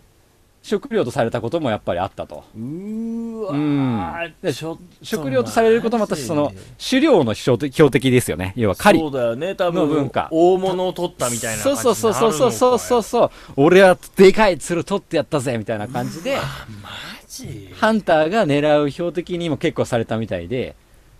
一気に減りましたうわこの時で日本ではもうほぼなくなったんだけどそんな中でこの社とうんあの鹿児ー島さのっきと言こっねた鹿児島の泉うんに関しては保護したんですね手厚く素晴らしい狩猟禁止にしてうんうんうんやってたことで鶴がだんだんまあここに集まってきたんですねそうだね鶴の中でも多分フェイスブックとかで言ってると思うそうそうそうそうそこうそこう安全だよみたいなそうそうそうここまたあいつまたあそこチェックインしてるっつって そうあそこ安全なんだって、うん俺らも来年からあっち行こうぜみたいな、インスタとかいい写真撮れるらしいよみたいそうだねな感じで集まってくるわけですうよ、んはいなんつでるったつるったやってる つるったですつぶやいたつるらったでだいぶね、うんあのリリツルートされてるからだいぶリツルートされて、そうだねうんはい、で昭和15年ぐらいには結構いいねうん300話以上のトライ数が記録されてるんですねこの300話っていうのもはい俺なんかがパッて聞くとあいるねって思うけどもううんとてつもなく少ないんだろうねそうですね昔に比べたはらいそれがですねあーところがそっかん数年ここ数年20話前後ですねいやはどいうしためちゃめちゃ減っちゃいましたさらにそれまででもまだ良かったのにめちゃめちゃ減ってしまってこれにちょっとビビった山口県がうん1994年から、うんその社の鶴とトライチの保護対象策定調査委員会っていうのを設置して、はい緊急事態だねもうそう専門家の意見を聞きながら、県と地元を協力して保護活動をしましょうと、うんうんうんでまずなんでこんな減ったのかをまず分析しなきゃいけないっていうことでいろんな原因あるからねそう分析開始しましたよっていうそれはもともいとのシベリアの方の原因だってあるだろうし、それもあるかもしれないですね渡ってくる途中の何かですねあるしだろうし、うんうんうんうんでもまあまずこの社の鶴うんまず生態を観察してみるとはい昼間は盆地の水田を餌場にして生活してますとはいで夕方になると盆地から離れた谷間の水田とかうんハゲ山に移動してうんねぐらにしてるんですね、はいまあ、こういう特有な生活スタイルを持っていることがまず分かったとうんこの社の鶴の場合はっていうはこいとで、ね鶴の生態系ですねうんまあ、場所によってやっぱりね環境が違うから生態が違うっていうか、行動が違うっていうことだね、まあまあまあはいはい、うんはいうんっていうことだったんですけどうんえー時代が流れてうん米がまず余って、うん国が減反政策取りましたよねで日本っていうのは減反政策があるんで米作っても買ってくれないんですよ、はいなんで減らせと言われるわけですねはいじゃあそんなにへで昔はいっぱい作ってたけど減らせ減らせって言われて買ってももらえないからうんあの農家はじゃあ作るのやめました田んぼ閉じるね田んぼ閉じちゃったんですよはいで耕作放棄地になっちゃったわけですねはいすると木がもう生えまくっちゃってうんはねぐらがなくなっているとまずああ寝る場所なくなってるやんってなってるわけですね去年あったやんってだし餌な場っでてもあっるたわけでしそょうそうそうそう、ん餌場だったわけで水田がね、その水田ももう森になっちゃってなくなっちゃったと、うんでやっぱ燃料も変わりましたねでガスとか石油が普及したんあーはいはでいはい山の木を伐採して使う文化がなくなったとうんうんなんでこうち耕作されないこう、山が増えちゃって、完全に鶴が生活できなくなっていると鶴にとってはそういう森とかはうんちょっと違うんだね、若干ね必要とされる森が、まあ、昔は結局社の人間の生活と合ってたんだよねいわそうゆるかうわあなんか不思議だねそうそうそうそうその生う態っ人と鶴の共存が完全に成り立ってたから昔は来てたんだよねてうわあすすげえうん、それがやっぱり人間のスタイルが変わってしまったことでこの強制ができなくなってしまったとえーなんかそこでまうあわじゃあどうしようかと切なくなってきたすごいうんそう対策を立てますようんで周南市市の方がこれ県の調査だったんですけど今までは市の方が、うんじゃあちょっと県と国にうん助けてくれって言って、うんまずねぐらにしていたそれまでねぐらにしていた水田耕作放棄地になっている場所うをんうんうんうんうんうん市が買い上げますとうわ本気じゃんすごいねそうなんですすそうなんですうんで一般のボランティアの人たちに協力してもらってうん鶴が安心して暮らせるねぐらを毎年整備する活動を始めましたねいやすごいなはいでハゲ山も復活させましたとはいでさらに餌場の水田もうん一部買い上げここだけ鶴に餌場にさせてくださいってことで、うんそのす今今水田やってる人のうん田んぼの一部を鶴のために買い上げたと、ほうほう、うん、で餌になる穀物を餌場に撒いてるんですね、うん鶴が来てる間はわわざざとねと人間が撒いてくれてる、はいはいだけど、これもかあの、どの時間でも選んだら、人がいる時間に、あのー見ちゃうと、人間を。そうするとうんびっくりしちゃうんで、さっき生態調査した時に、あ、鶴は夕方餌場に来てるんだっていうことが分かってるんで、うん夕方、人 が、その、夕方に人はここの、ははける入んっだねちゃいけないと。うんうんうん入っちゃいけませんっていう条例を立てて、うん侵入禁止にして、その前に餌をまいて、条例まで作ってそうなんでです。で、もう車の、車も出入り禁止にして、往来遠くしないようからにしてそうそうそうそうそう。もうストレスをそうというにか整備をくかけないようにするんだはい、そういう整備を進めて、うんあとね、電柱。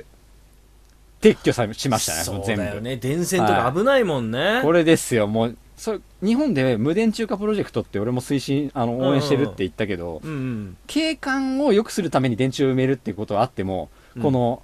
なんていうの、農業とかこういう生物の、その保護のために電柱を植えたのは日本でここが初めてですね。なあすごいはい。そうだっねていうぐらい活動しまくってなて、るほどまあこれからまた新しい時代の鶴との共生が始まってるとも言えると。いやうんすうん。ごいうんで、環境自体はもうんう6 100話ぐらい来ても大丈夫な環境まで戻したと言言ってはいるんだけど、しかしし現象がまだ止まらないと。いやもうそりゃそうよね一そうなん回ですそうなっちゃったらねで遺伝子を解析してみると、 うん社に来てる鳥って、毎年同じうん鳥が来てるんだって。わあもうだからリピーターだリピーターなんですよ、完全にリピーターなの。うんうんうんうんほぼ98%ぐらいリピーターなんですはね。いはいはいはいなんですけど、うんまあ、言うたらもうこのリピーターたちが親世代になってると。ああ親鳥なんですね。うんうんうんで、親鳥も子供を連れてきてはいるんですよ。うんうんうんうんしかし、遺伝子分析してみると、この1回来た子供が、大人になった後に来てないんですね。えなんでなんで 今風じゃないじゃん。うっそ若若者には流行らないんじゃないそうわかんない。そで、これがね、わからないんだって、なんでか。そこがまだ今課題なんだそうなんですよ。これが今一番の課題で、親はなぜか戻ってきてるのに、子供が帰ってこないんですよ。これがなぜか全くわからないってことえで、結局この親たちが死んでしまったら、そうもう一気にいなくなっちゃうと。だから、今ちょっと対策として、うんデコイとか、若鳥、あの、同じ鶴の声を流すような音を出しはいはいてはいはい、誘引してるんですけど、うんうんまあ、それもなかなか効果が出てない。うんうわうーんマ。ジかなんですね。で、一方、この鹿児島の泉。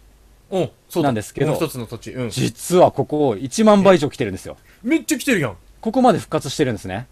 すごいじゃんこれがですね、復活させすぎちゃって、うん今、世界のうん鶴の、鍋鶴の90%と、世界の真鶴の50%が集中してここに来ちゃってるんですよ。もうもうそこバブリーじゃんもめっ、うちね、ゃイビザみたいなもんなんですよ、もう鶴にとって。も うアワーパーティーなんですよ、もはや。すごーもうみんなこおーこに来ちゃってて。ペーペーペーペーそうそうそうそうそうそうそうそうなんですよ。すごいでまあまああまあじゃあ鶴にとっては別にいいかっていうと実はこれが一つ問題点を抱えていてえなんで一箇所に大量に集まってしまうことによる問題点があるんですよほこれがまず感染症の蔓延ですね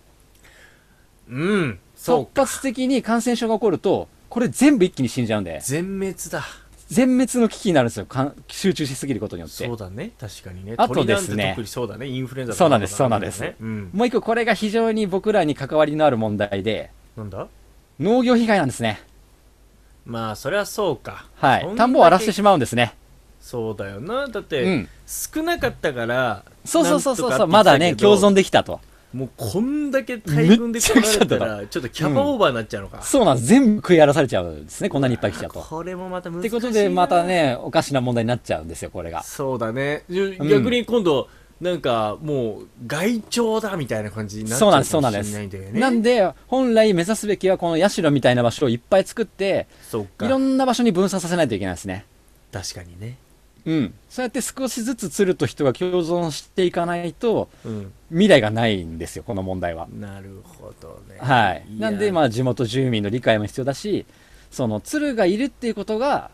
そのその場所にとってのメリットになる仕組みを作る必要があるよねっていうのが課題になってると、そうだねうん、うん、そうしないとやっぱりお互いにとってのメリットを考えていく必要があるよねっていうことでねそうだよねだとただでできる仕事じゃもちろんお金だっていっぱい労力だってかかるんだからそうなんですそうなんですでねさっきその単調が食べられたっていうのもやっぱり農業被害が大きかったんで北海道でもその単調を食べるっていう文化がもう結構あったっていうのがまあ実際のところで参ったな結やっ局やぱっぱりそのそう土地に住共んでる生人かをらねしたらねそうなんですそうなんですそうなんだよなだから鶴がいるよってことで結局その土地の人がメリットを得られないときついんだよねだってやっぱ本当は言ってみたらそのさ、あの奈良の鹿とか日光の猿とかだってそうじゃそうなんねですよ我々まさにからしたらもう観光でさもういいじゃんって思うけど、もう住んでる人からしたらもうともうんでもない、害獣なわけですからねはいらそうだよな、そういうことかそういう問題を払いはらんでいましてまあでもやっぱり日本古来からなんか馴染みのある生き物なんで、んそうなだんねかすごくありがたいイメージがあると思いますよ、うんということなんですなよんかやっぱそれだけすごい惹かれるものがあるからそんだけ、ね、そうだよの人を動かすの社をね人はいたちを動かすわけだからなんですよそうかだけど特にね、うん、悲しいかなその、社に来るはずの子供たちはそのバブリーな そうなんですそうなんですのそうなんです顔しの方多分行ってんだろう な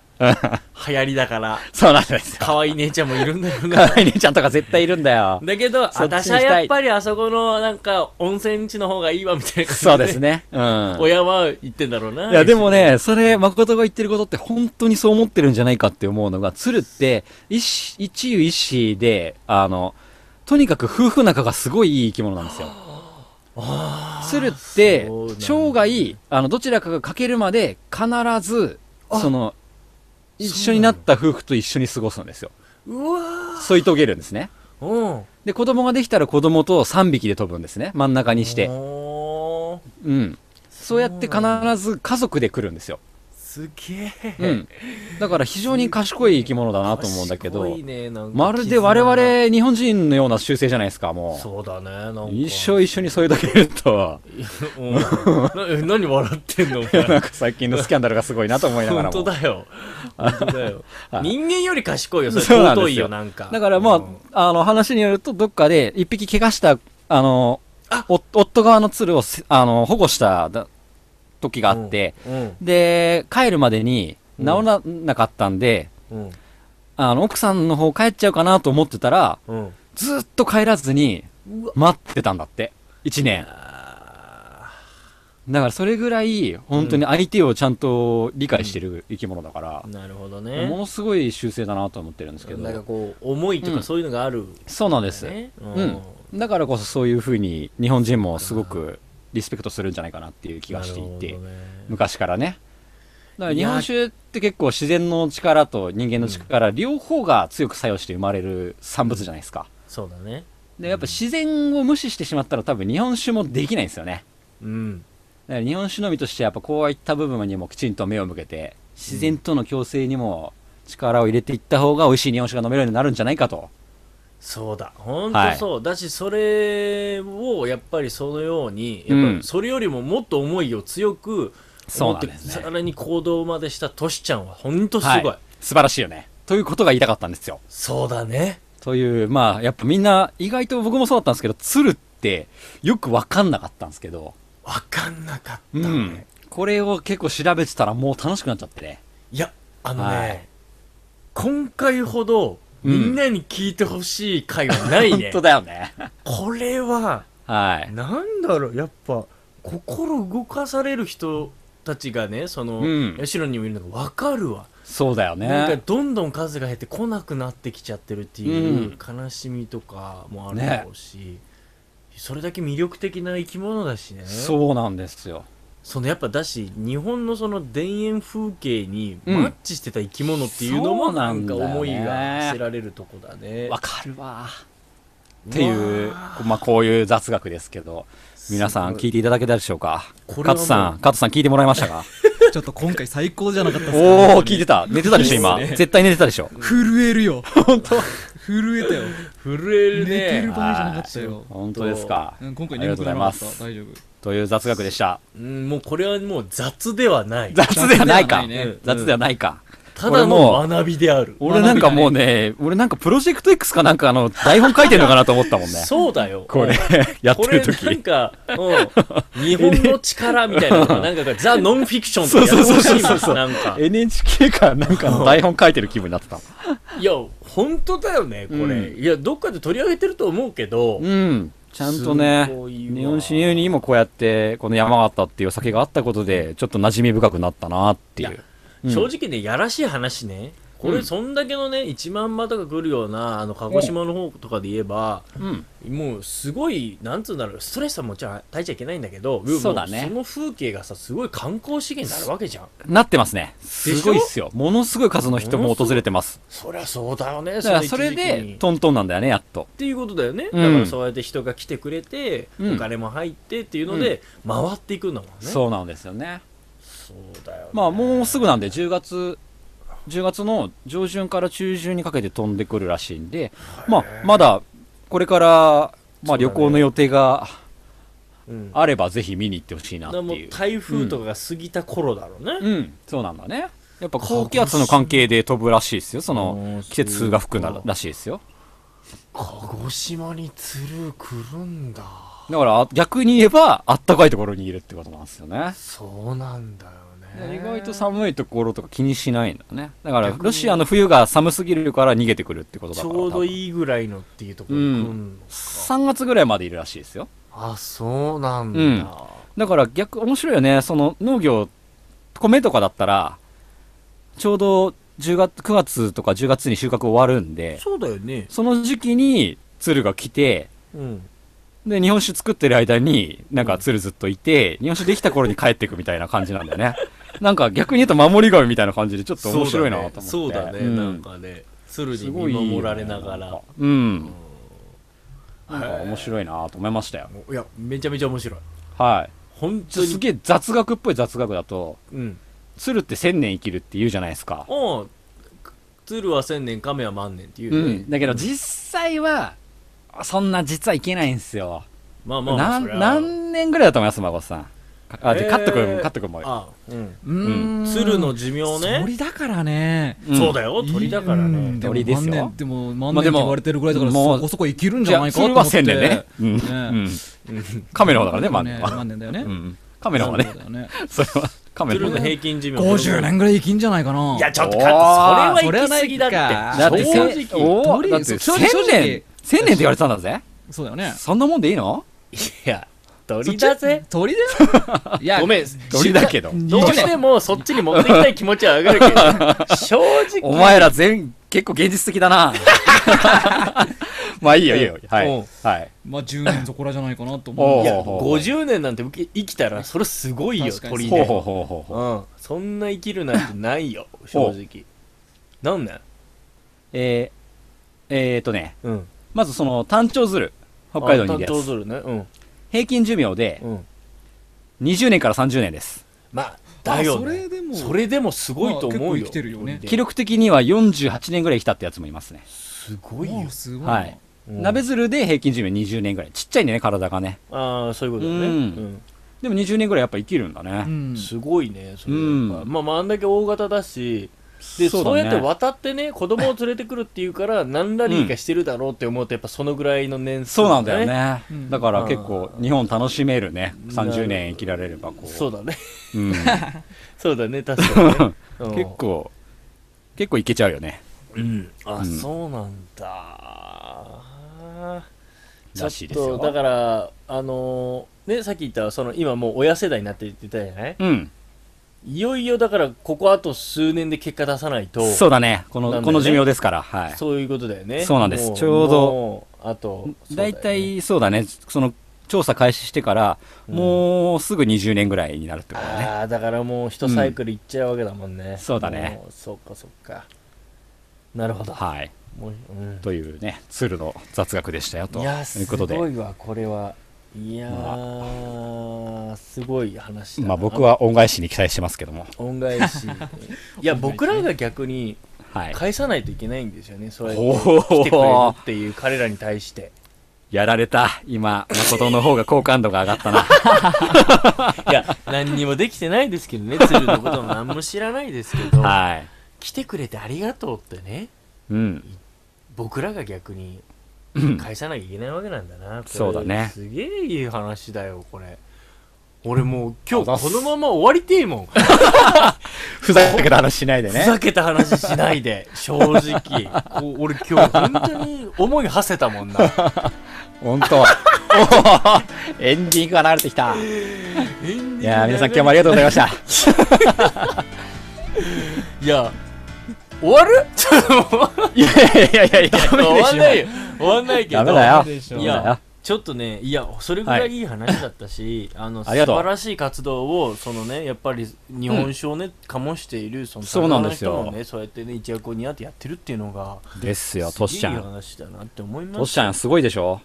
すごいもう お前ほんとよくそんな偉大な人トシちゃんって呼べたな ほんとお前ラリアットだなほんとトシちゃんからあっ 本当でたすよらうんもううねんすごいよねうんね僕素晴もらしこういう風に行きたいはいいやほんとそうだよほんとそうだね、すごいなんかやっぱさ偉大な人ってさ、うんそういうところにまでこの手が広がるっていうのはすごいねすごいことだよキャパがあるんだもんキャパがある酒造りだけじゃないところまでやっぱ手を伸ばせるっていうのをうんちょっと尊敬できますよね僕みたいなボンディ本ねこういう話は素晴らしいって聞いてそのままで終わってしまうもんね、当になるほどねそれをねしっかり素晴らしいじゃあ俺はどうするかって行動に移すそうだねっていうのがやっぱすごいようんちょっとあちょっとでも俺一回あのそのあのー調べるわまず調べてまずはこの鶴について調べて、うん鶴についてでいいのうんいや鶴について、うんうんあそうだねあのそうだねあの山形本家の方もまずもうもちろん調べるけどね、そっちうんうん、どっちと思っうて。んそうだねはい。ということでお酒の紹介、雑学含めありがとうございましたはい。ありがとうございましたじゃあいつも通りあのニュースのコーナー行きたいと思いますやってみましょう。はい、今日は長くなったら2つか1つぐらいかなそうっすね時間見ましすていませんねやりていきます引っ張っちゃはってね。はい。い、1個目のニュースおい探査機カッシーニ土星の大気に突入13年間の探査に幕え NASA によれば土星探査機カッシーニはアメリカ東部時間の15日午前6時半ごろ土星の大気上昇に高速で突入し熱と高圧のため燃え尽きた打ち上げから約20年に及ぶミッションを無事に終え土星の一部となったというね、はまあ、20年前にあの打ち上げましたこのカッシーニという土星の探査機があるんですけれども、まあこれがいっぱいねいろいろ写真撮ったりとかしていろんなこう情報をこう送ってきてくれてたわけなんですよあ。へえ。これがあの無事役目を終えましてうん。あのもう最後のミッション最後のミッションとしてはうん。あなたは土星のその大気に突入しまして、最後燃え尽きろよという最は後のミッションをあ。アトムみたいな。ああもうそうですよアはあ。トムの最後ってそれどうなったのアトムって燃え尽きんの最後そ太陽に向かってて飛んでったよね。えそうなのあれそうなのえそうじゃないえなんでえ、なんか爆弾が地球で爆発したらダメだから、うん爆弾を抱えて太陽に飛んでっちゃうんだよ、自分で。マジであうアんートム、そうそうそう初めて知ったアトムの最後ってそんななの確かそうだった気がするけど。あマジ僕かもはっきり覚えてないけど。うーんでもすげえ切なかったの覚えてる、最後。あアートム みたいな。あダメなんですってそれで言うと、んカッシーあニのそうそれぐらい、うんやっぱあのねカッシーニファンみたいな人からしたらもうカッシーニファン。もいるわけですよやっぱいりるでしょうねあー20年もやっていればろんな情報をあ送ってきてくれるこのカッシー ニうんはい。いろんな情報を送ってきてくれてるってすごい、ざ、ざっくりした説するんだけ ど。いろんな情報をいやだってあなた方 ね土星から送られてくる情報なんてその捉えたらいいですかあそう気になるじゃん、でなもん基か。本的に画像データとかが多いんですよううんんそうなんだ。あ、なるほどね。でまあの衛星に着陸とかもしてるんだけどね土星人の着替えシーンとかそうをそう撮って送ってきてくれるみたいな。もうあなたは感本当さっきまでの鶴の話チャラ ですもんチャラです もんはいいやでじキャサリンは今日もセクシーだみたい最悪だよな本当にセクシな。 ーでもカッシーニってこれイタリア語っぽいね。イタリアじゃない鋭いですねうんどこからののカッシーニっていうのはあうのんもともとイタリア出身のフランスの天文学者のあ、そうあなんだ。のそうカッシーニさんっていうままああ、チャッピストリーノの方だ。違うジョバンニ・カッシーニさんから取ってるんですよあなるほど。でこの人がまあ土星のまあ衛星を発見したとか、まあ、うん他にもね、惑星観測でさまざまな功績をお残したー方な素晴のらしいで、。うん。えーこの人のまあ名前あの名を取って、えカッー、シーニというふうに名付けられてるんですけれども、まああの僕ね、あのこういうあのなんだろうねマシンのうん。その、なんつうんだろうな感情を持たないはずのなんかこの最後みたいなこのなんか、あー、まあ、こういうところにすごいね、は感い動しはていしまはうんですいよはいはいはい。だって、うんピクサー映画の中で俺、ウォーリー一番好きだもんね。だからそういうとこだようね、ん。そういうとこだよねうん。わかるすっごいわかる、うんうん。だからもうこのカッシーニもまあまあもちろんそのミッションがこう投げられるわけなんですけど、まあ最最後の最後までやり遂げるんですよ最後は、このもう突っ込みなさいと土星にね、うんその最後の最後まで最後の推進力を使って、うんなんとか日本にデータを伸ばす飛ばせるようにその、うんエンアンテナを地球の方向に保ちながら約1わー分間にわたってデータを送信するのなんか説明。 土星のその要は一番近くに行くわけだから土星に突っ込んでいくわけだかやらばいな。そのれ蘇生に関する新たなデータを送信するためになんとか最後力振り絞って姿勢を保ちながらデータ自を飛ばして爆くるデータもそう送信するわけね、最後そのうギリギリの。ギリギリまででつらい。ね土星だからそうんの送ったデータって、うん。要はもう80分後ぐらい1時間半後ぐらいに届くのうん要は受信した頃にはもうカッシーには燃え尽きていないの、やべえ。なんかこれさそうだよね。そうだよね。そう受信までの時間で見ると、届いた時にはもうなくなってるから。もう最うわ切ねえカッシーニから届いた最後のはい映像はをいはい見てはいはいはいる頃にはもうカッシーニはもう燃え尽きてるの映像を見た頃には僕はもういないと思うみたいなやつ だね。そういうことですよカッシーニからしてみたらそうだあけどれ、いいね。一回やってみたいよね、あれ。 いややってみたいそれぐらい偉大に なれなんか、 なんか、この映像が、君だ君がこの映像を見ているってことは、そうだね僕はもうこの世にはいないと思うみたいな。そうそうそうこの日本酒を飲んでいる頃にはそうそうそうそう。それやってみたい。いやーだからもうそれだけやっぱりあの、うんもう20年もねそんなに探査してねいろいろなねえやっぱそのこいろいろな情報をね情報送ってきてくれてねデータを送信してくれてるわけですから、うんその最後のこのミッションのことをやっぱ NASA のはい研究チームたちもやっぱりそのグランドフィナーレという最後のミッションとしてほどね送ってるわけなんですよ。オペレーショングランドフィナーレ。っていうことですよ実行しますみたいなはいかっこいいねそういうことなんですよ最ああ後でやっぱりそのなぜそのこんだけね、あの愛着持ってというかこんだけのそのカッシーにファンがいるわけですから、うん飛ばしときゃいいじゃんとずっとねそまのあ軌 道軌道に乗せて、まいあ、軌道に乗ってればね、確かに、うんあそのの、デブリみたいに墜落すすれるこばとなく確かに、うん。やだからそうなんですよねデブリになっちゃうからなっちゃうんだよね。で特にその有名な衛星があるわけなんですけども、はいやっぱそこってやっぱりあの結構土星やっぱね生命体がいるんじゃないかとかいう話もあってそういう探査もキャサ含めリてンキャサリンいるかもしれないということ でうんあの探査してるところもあるんですよ。はあそういった意味で言うと、まあ、土星そのものというよりその周りに飛んでる衛星とかが結構その可能性も結構あって。ああ、逆にね、え、土星の衛星側そがうそうそうそ、うなんか住んでる場所じゃねえかと。うんとかっていうまあそうだよのねもあるから、あのうんそうするとそこにもしぶつかって、うんでカシにやっぱり言うてもあの地球から飛んでるんでいうんろんなまあ微生物とかそういう細菌を持ってる可能性があるんで、はいそ。れがそのまま衝突してしまったりすると汚染してしまうと、いうこともあってそうねそのまま飛ばしているわけにはいかないなるほど。そうなったらもう最後カシにごめんとお前はそういう存在なんだとだからお前は役目を終わったから最後燃えてくれと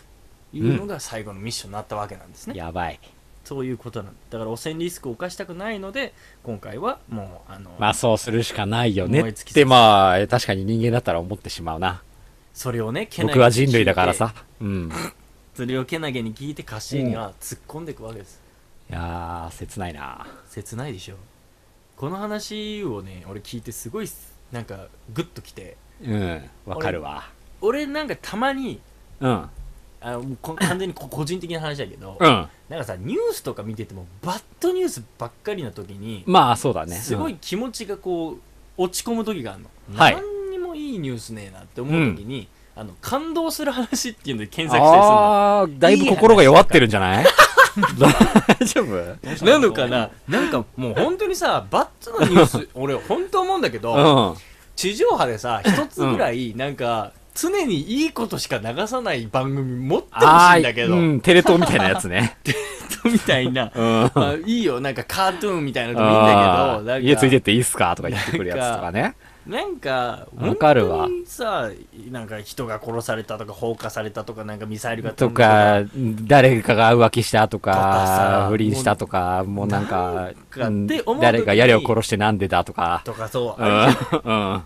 そういう時になんかこう、うん優しい話とかいい話を調べたい時に調べるのはやっぱり動物 かたまに当たるこういうマシーンのアニマルビデオかそう、えっと、マシーンビデオってことだね。みたい AV か MV かってこと だね。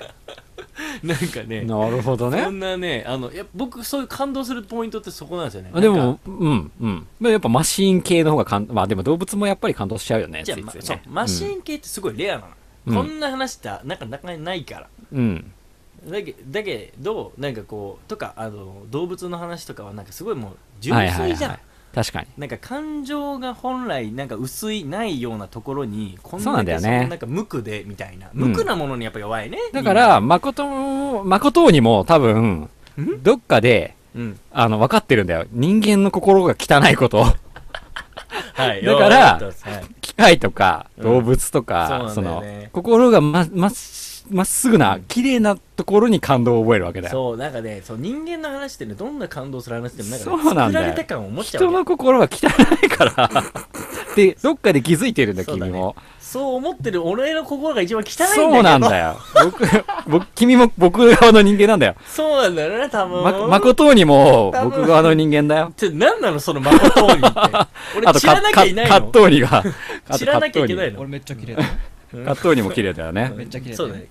そうだよ ね。小3の頃からずっと心が成長してないからずっと綺麗なんだよそのままなんだよね。うんこちんちんって言ってるもんね。いいじゃんピュアじゃないですかだよね。本当にピュア。うん。人畜無害の方がいいですよちんちくん向かい。はい。そうなんですよ、きっと。まあそういうことか。なんか、俺もね、この、でもこれね、すごい、これ多分めちゃめちゃ感動するんだろうなと思ってるんだけど、僕もね、ワンピースの中で一番好きな話は、メリーゴが沈む時なんだよ。出たわかる泣いちゃうの。わかる一番泣いちゃうの、あそこが。が。これはワンピース見てた人あるあるで。そうなの。41巻なの。 41巻なの。 41巻なの。もう41巻だけは何回見ても泣いちゃう、メリーゴが沈む時。まあさっきも話に出たアイスバーグさんともどもいろんなそう人だにね見とられながらね。そうなんですよ。あの時うんメリーゴの声がね、みんなに響くんだよね。もうそれ、その声がね、カッシーニから聞こえる気がする。あ大変です。いいこと言う。本当そうだと思う。うんそのメッセージ。だと思届いてると思うなう。それ届いたメッセージの画像の中になんか、なんかあるかもしれない何かが隠されてるんじゃないかとしか、うんそう信じたいわ。 なんか隠されたメッセージあわが。かるなんかそんな気がするわ、ほん、本当なんかそういうとこあるよねそのなんかやっぱりさうん。なんか本来宿らないものに宿った心とかさそういうところってすごい感動ポイントだよねまあ、燃えちゃうね。うん本当そう、だしそこにしかないわ。もう人は汚いから。逆に。さっきの悲しい悲しい本当そう言いながらお前、はい自分のパソコンのことさっきボロカスに言ってたじゃねえかいや、片方はすごい。僕のマックちゃんは僕名前もつけてるぐらい、気持ちラ悪いブ、ラブラブなんですけど 気。持ち悪い本当彼女って呼んでるしね、うわそうだね、うんうんそのもう一人のなんか連れ子みたいな子はすごいこ頭れに認知してない子がいるんだよね最悪うちにうちになんか最悪認知してない子が悲しい一台ってマジでなんか W から始まる OS 積んだりよくわかんないやつの読み方もよくわかんない悲やつがしいい悲るしいうんこっつったらなお前うんえうんこどうずって思ったのうんこどうずって読むんじゃないのこれ悲しいよ本当にマジで、はいうんわかんないですけどまあそうだねだけどまあ、はいそういうのもありますけれどもなんかやっぱまあまあ車にね愛着を持つ人とか、パソコンに愛着を持つ人がいるんだけどやっぱなんか、うんね、無機無機質なものなんだけどそそうかれに対してやっぱ愛着を持つっていうのが人間のあのなんか豊かなその感情の一つでもあるんですけども確かにねまあやっぱこんなにもうものすごい離れたところで宇宙をさまよってるそのカッシーニに対してもやっぱそういう風なねなんかこう敬意を表しますよ確かにこんだけ20年もちゃんとねあの墜落もせずに働いてくれたわけですから、ミッションを果たしたわけですから、素晴らしいですとねいうので、拍手を送りたいと思います。拍手という真面目な1個目のニュースです真面目な話ですねなんか今日は真面目に終わりたい。なんかいいねうん、なんかうんなんかうん今話しちゃうかどうか悩んだんだけどちょっと話しちゃうといいよ。なんかジャンププラスっていうアプリの方でだけ連載してる漫画で「鉄腕アダム」っていう漫画があるんだけどなんじゃそりゃ。それねなんかまあまあ SF なんだけどうん。でも人がやっぱ生み出した機械的なやつが人の代わりに戦ってくれるみたいなやつでさはい。うんでもそれ結構すごい深くて内容がおうでその中の一節にうん。こう人間って人間だけがその相手の痛みを理解することができるとはい。うんそれってすごいことなんだよっていう一節があってはい。ちょっと僕はこれ結構すごいいい言葉だなと思ったんだけどそれなりにマシンが言ってんのそれをいやマシンじゃないんだけどまあなんとなくそあのー設定の内容を説明しつつねうんなんか人は愚かだからやっぱうんずっと戦争とかやりまくっててうん人はもう争うことしかしていないからうん。まあ滅ぼせっていうのがその敵側の意向なのねはいはいはいはい。うん、もうどうや今までちゃんとずっと見守ってきたけどもうこいつらずっと戦ってばっかじゃんみたいなうんもう争うことしか知らないんじゃないのっていうぐらいの、でも人間だけがその痛みを理解することができるから、うんきっと人間は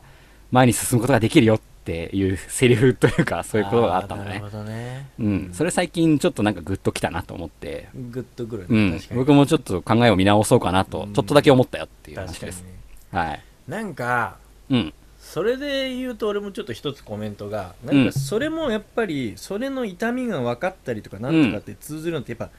フェイストゥフェイスで、うんなんか会ってる時にこそだと思うんだよ、やっぱ。ああなんかわか実んないけど感するのはねそう多分うんやっぱあまりにも遠い存在で地図上の人間だったりとか、なんか画面上の人間とか、うん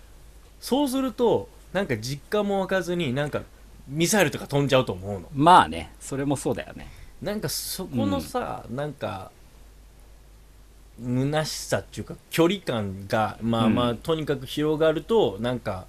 非常なことにもなるんじゃないかなと思うそうだね。なんか本来持ってるわかる感情だと思うんだけどう、ん薄れちゃう方向ってあるんだなとはですね。思う、うん、ちょっとその漫画読んでみてほしいな、もし気になった人いたあーそら。うなんだうん結構深い話が多くてさ。じゃあその単行本とかでは出てないの、単行本がね、この間発売したんだけど、そうなんだそのね、僕が話してるのは、そのおまけみたいなとこなのよ。本本編じゃなくて、間に科学講座みたいなのが入るんだけあーなるほど、どねあんまりにも設定が深いから、あー不足が多いんだよね。いいねいいね、うんそういうところにそういうふとしたことが書いてあって、うん、意外面とそうい白いうとなとこ思ろっにて。作者の言いたいところが込められてるそうなんだよね。うん。確かにいいはいっすな,なるほど、軽く言っておくとそんな感じ。わかりましたおすすめが出ました、はい。見ましょうということで1個目のニュースでした鉄腕アダムはい2個目のニュースこれ最後にしましょううん未曾有の経済危機に見舞われているベネゼあタイトル言うの忘れちゃったごめん、 はいベネズエラ貧困地区に食用ウサギを配給するもペット化名前を付け一緒に寝るなどして可愛がるえ未曾有の経済危機に見舞われている南米ベネズエラのニコラス・マドゥロ大統領が多くの国民にとって肉を食べることが贅沢と化している現状を打開する方策としてウサギを食用に繁殖する計画を打ち出したというね、うんまああのーこの動物,、うん動物性のタンパク質を、うんまあ、取ってみんな、まあ、食おうぜと、うんまあ、みんなお金とかないからとうんにかく肉食えねえだろ、うまあん。牛肉とかは無理だけどウサギだとウサギはめっちゃ増えるぞと、これはもうウサギっていうのはそうなんだということでみんなにウサギをお渡ししましてこれはもう食用で繁殖させてみんなで育ててウサギ食おうねっていうのをマドゥロ大統領は考えましたはい。みんなに配りましたはい。可愛いんじゃ ウサギは可愛いんじゃっていうことでうん。もうねあの、まあ、ウサギ計画、えーみんなで食おうと思ってたんですがほとんどの人があのみんなあのペットにしてこれは、うんあの、僕が2頭紹介した時に雑学でやったけど、うんやっぱめっちゃ食うんだね、ウサギ。 やっぱ増えるんだね、やっぱね。やっぱ食えるんだよね、うん。うん増えるし、増えるから、そううん。非常食にやっぱ下がるんだね。これだからママドゥロ大統領はうん。的を射てるよねこうのん計画としては、まとあ思まったあねまあそのその選んだ理由とかそうそうそうそうそう。なんとかってでなんつうんだろうねあのー、うん下手に、まあ、南米だとわかんないけどうん。あの今日もなんかちょっとテレビで言ってたけどそれブッシュミートと言われるほ要は野生のコウモリとかああサはいルはいとかを食っちゃうっていうのがそうそっちねそういうこうんうんと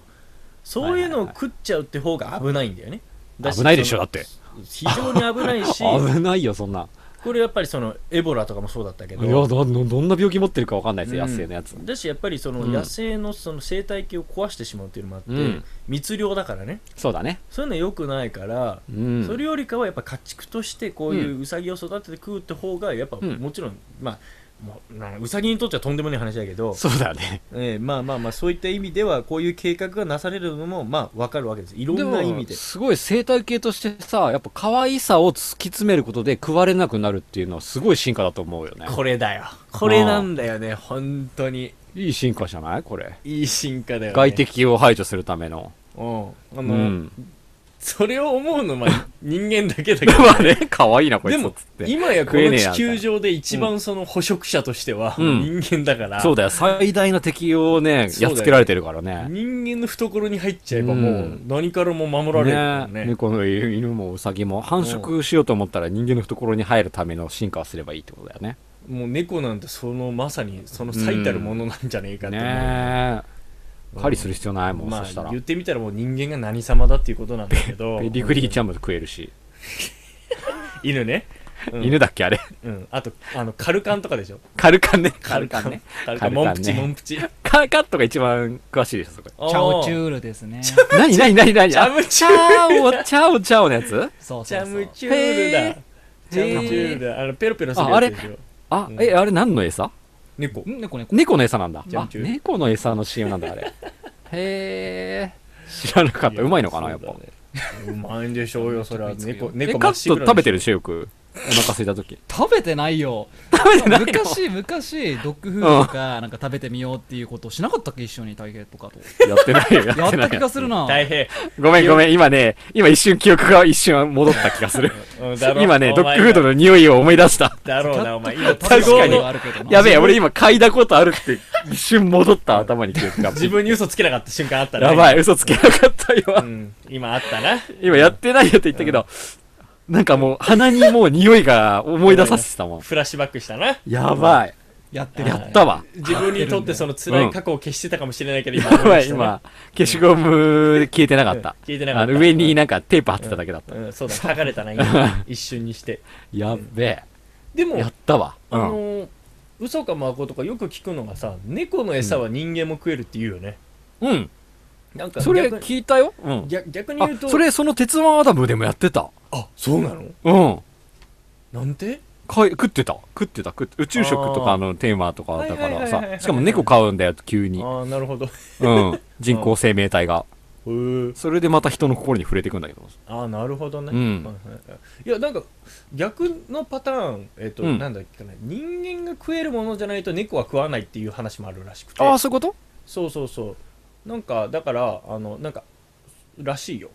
また旅ってあれ食べてんの食べてあなれはい食べてんじゃなくてあのなんか嗅匂いでいんのみたいなやつで酔っ払ったりあトリップしてるるってことそうそうそうああーれライオンでも効くからねあそうだよねそうそう猫科はねそう、うんまあなるほどねマリファナみたいなもんなのそうあんまやっちゃうとやっぱいけないらしいんだけどねうそうそうそうまた旅って今あんのかななんかわかんないなんかもうなないんのかかうん合法ドラッグみたい な感じそうなだよね気がするけどね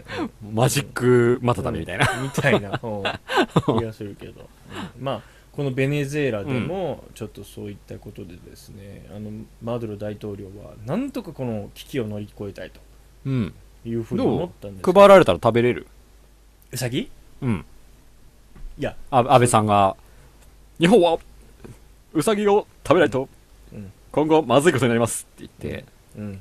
うさぎが各家庭にいやそん時1に日1匹。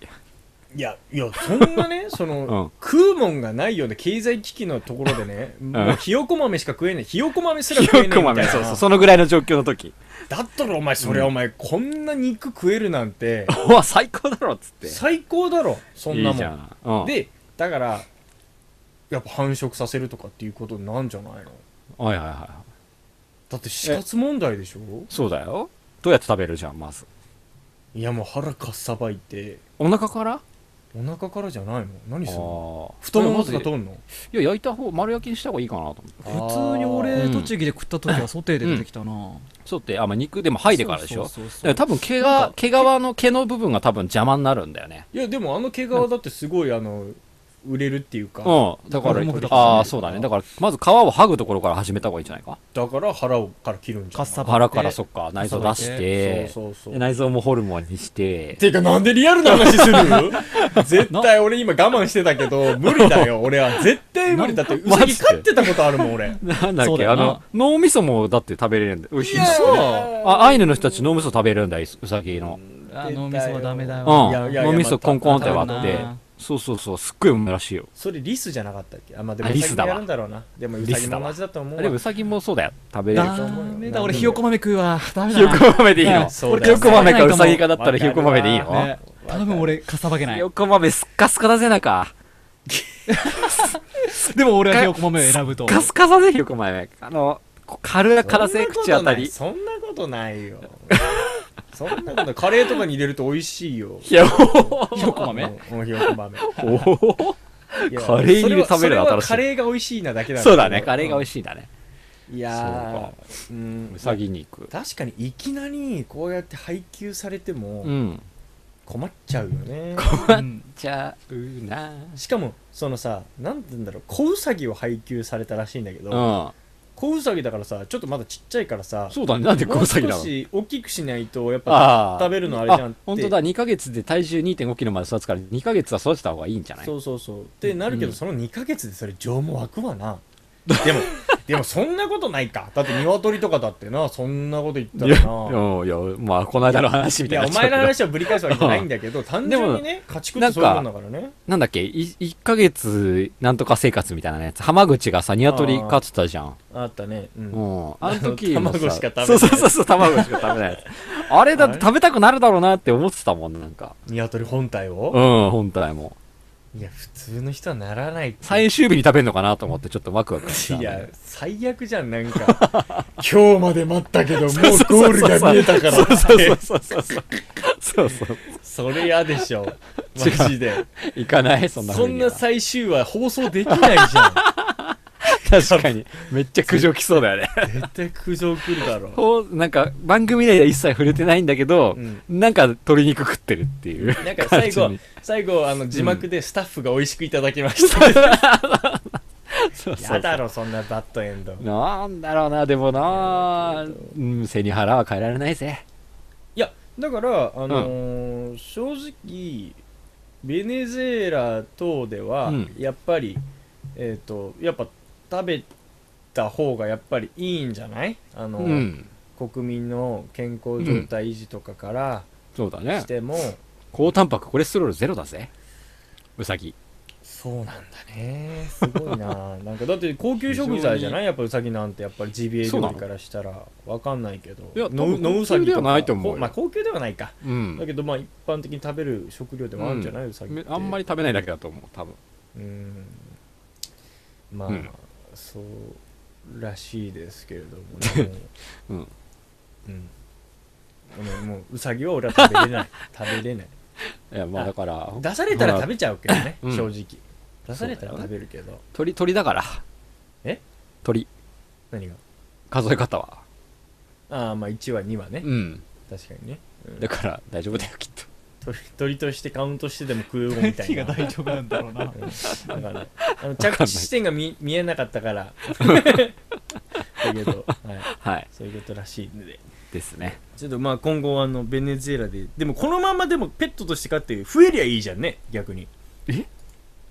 ペットとして飼ってでも増やしたけど結局増やした先では食べるために増やしてるんでしょそれそうだ からうん結局食べるでしょ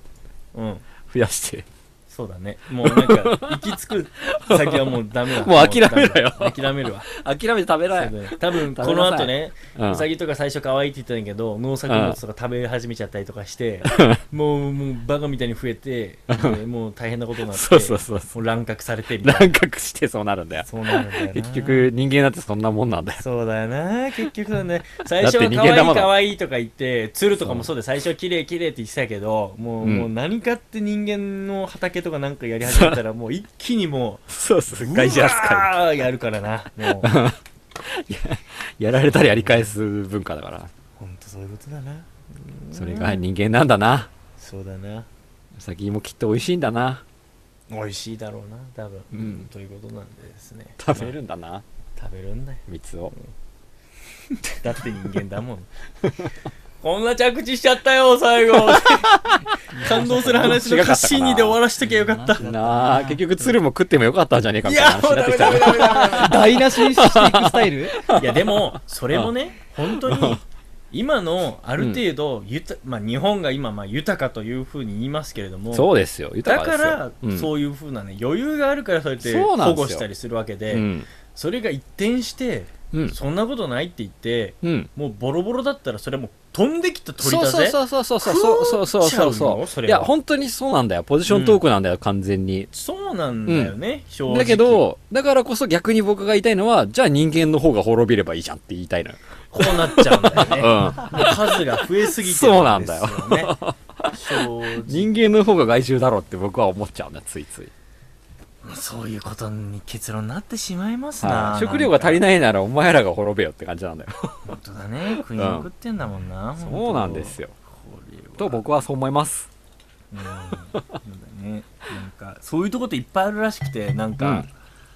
すんげえ人口が増えるところってどんどん野生動物減ってってるんですよ。そうだよね食ってんだよね。すっごい人がやっぱりほんだからすんげえ食ってんだよね、人間が。人間がその自然にとっての害獣だから本当に本当そう畑を荒らしてるってことだよ結局そういうことだな。地球の畑を荒らしてるんだから人間うがわもう最後にそんなメッセージ強烈すぎるわ 強烈やばいねほんとそうだもうちょっともう、も生う態系が何を壊れちゃう言っても救われない、何を言ってももう何のその弁明にもならならないですよ本当ですよもう君もこっち側の人間だよ誠に汚れちまってるぜカットに早くこっちに来るんだ俺はまだまっさらでいるよそうだ,、ね、だ からカッツンはモンプチ食 べててチャルチュームチじゃあ借り食べるわチャルチームちょっと味が分かったら教えていや食えねえないやもしかしたら風邪ひいた時に食べたら良くなるわかそうつなげないのそうだねそれあの健康法の一つに入れといてえーカルチウムちょっと食べて意みま外しとたなんかあの栄養価高いみたいな俺 YouTuber かよ今日はこのチャウチュール食べてみます食べてみたいと思いますうん BGM はあの CM の曲流していてねチューめルちチゃュめちゃールいいそうだね。すといごいうことでね。ということで以上です。ははいい。いやー、今日もよく喋ったよ、こいれ。やー暑い暑い、もうエアコン見つけたい。本当にね、今日の放送は聞いてほしいな。なんあかりがすとうごごいざいとますころに響きよかまっしたた。です大ね変よく調べていただきまして、本当素晴えらしいプレえゼンでなんした。かめっちゃ3連休だったからめっちゃ調べちゃったうん、素晴らしい。明日から仕事やだねそうだね本当だね、うんでもまあ明日からね皆さんも仕事だと思いますけれどもはい4日行きゃやっちみたからまたよしうん頑張ろうよそしたらもう10月かあそうだねももううすぐそうだよだって今あ回やばい51回目だからそうですねうんしもうすぐシーズン3終了ですよそうだねやばいやばいやばい本当だえ来週で終わりいやあれ再来週だねいつも再来週か再来だ週っていつも最後の週が多分1日なんだよね、かかっちゃうんだよねじゃあだもかうら来週で終わりか来週で終わ来り週でおしまいやばいやばいやばいだからいつもだって今週末52週で終わりだもん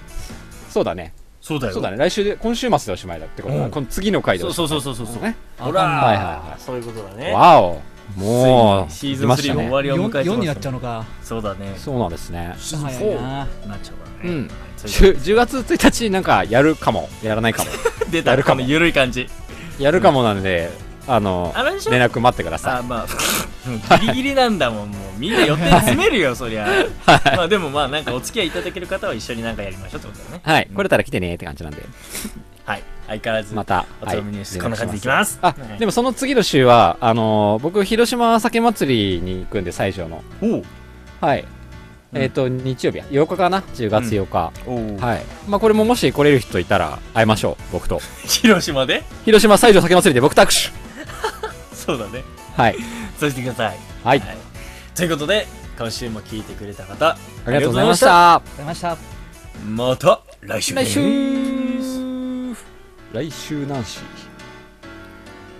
なんか昔土星の輪っかを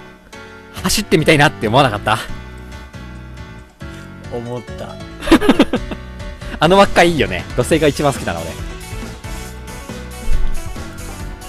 ちなみにあの若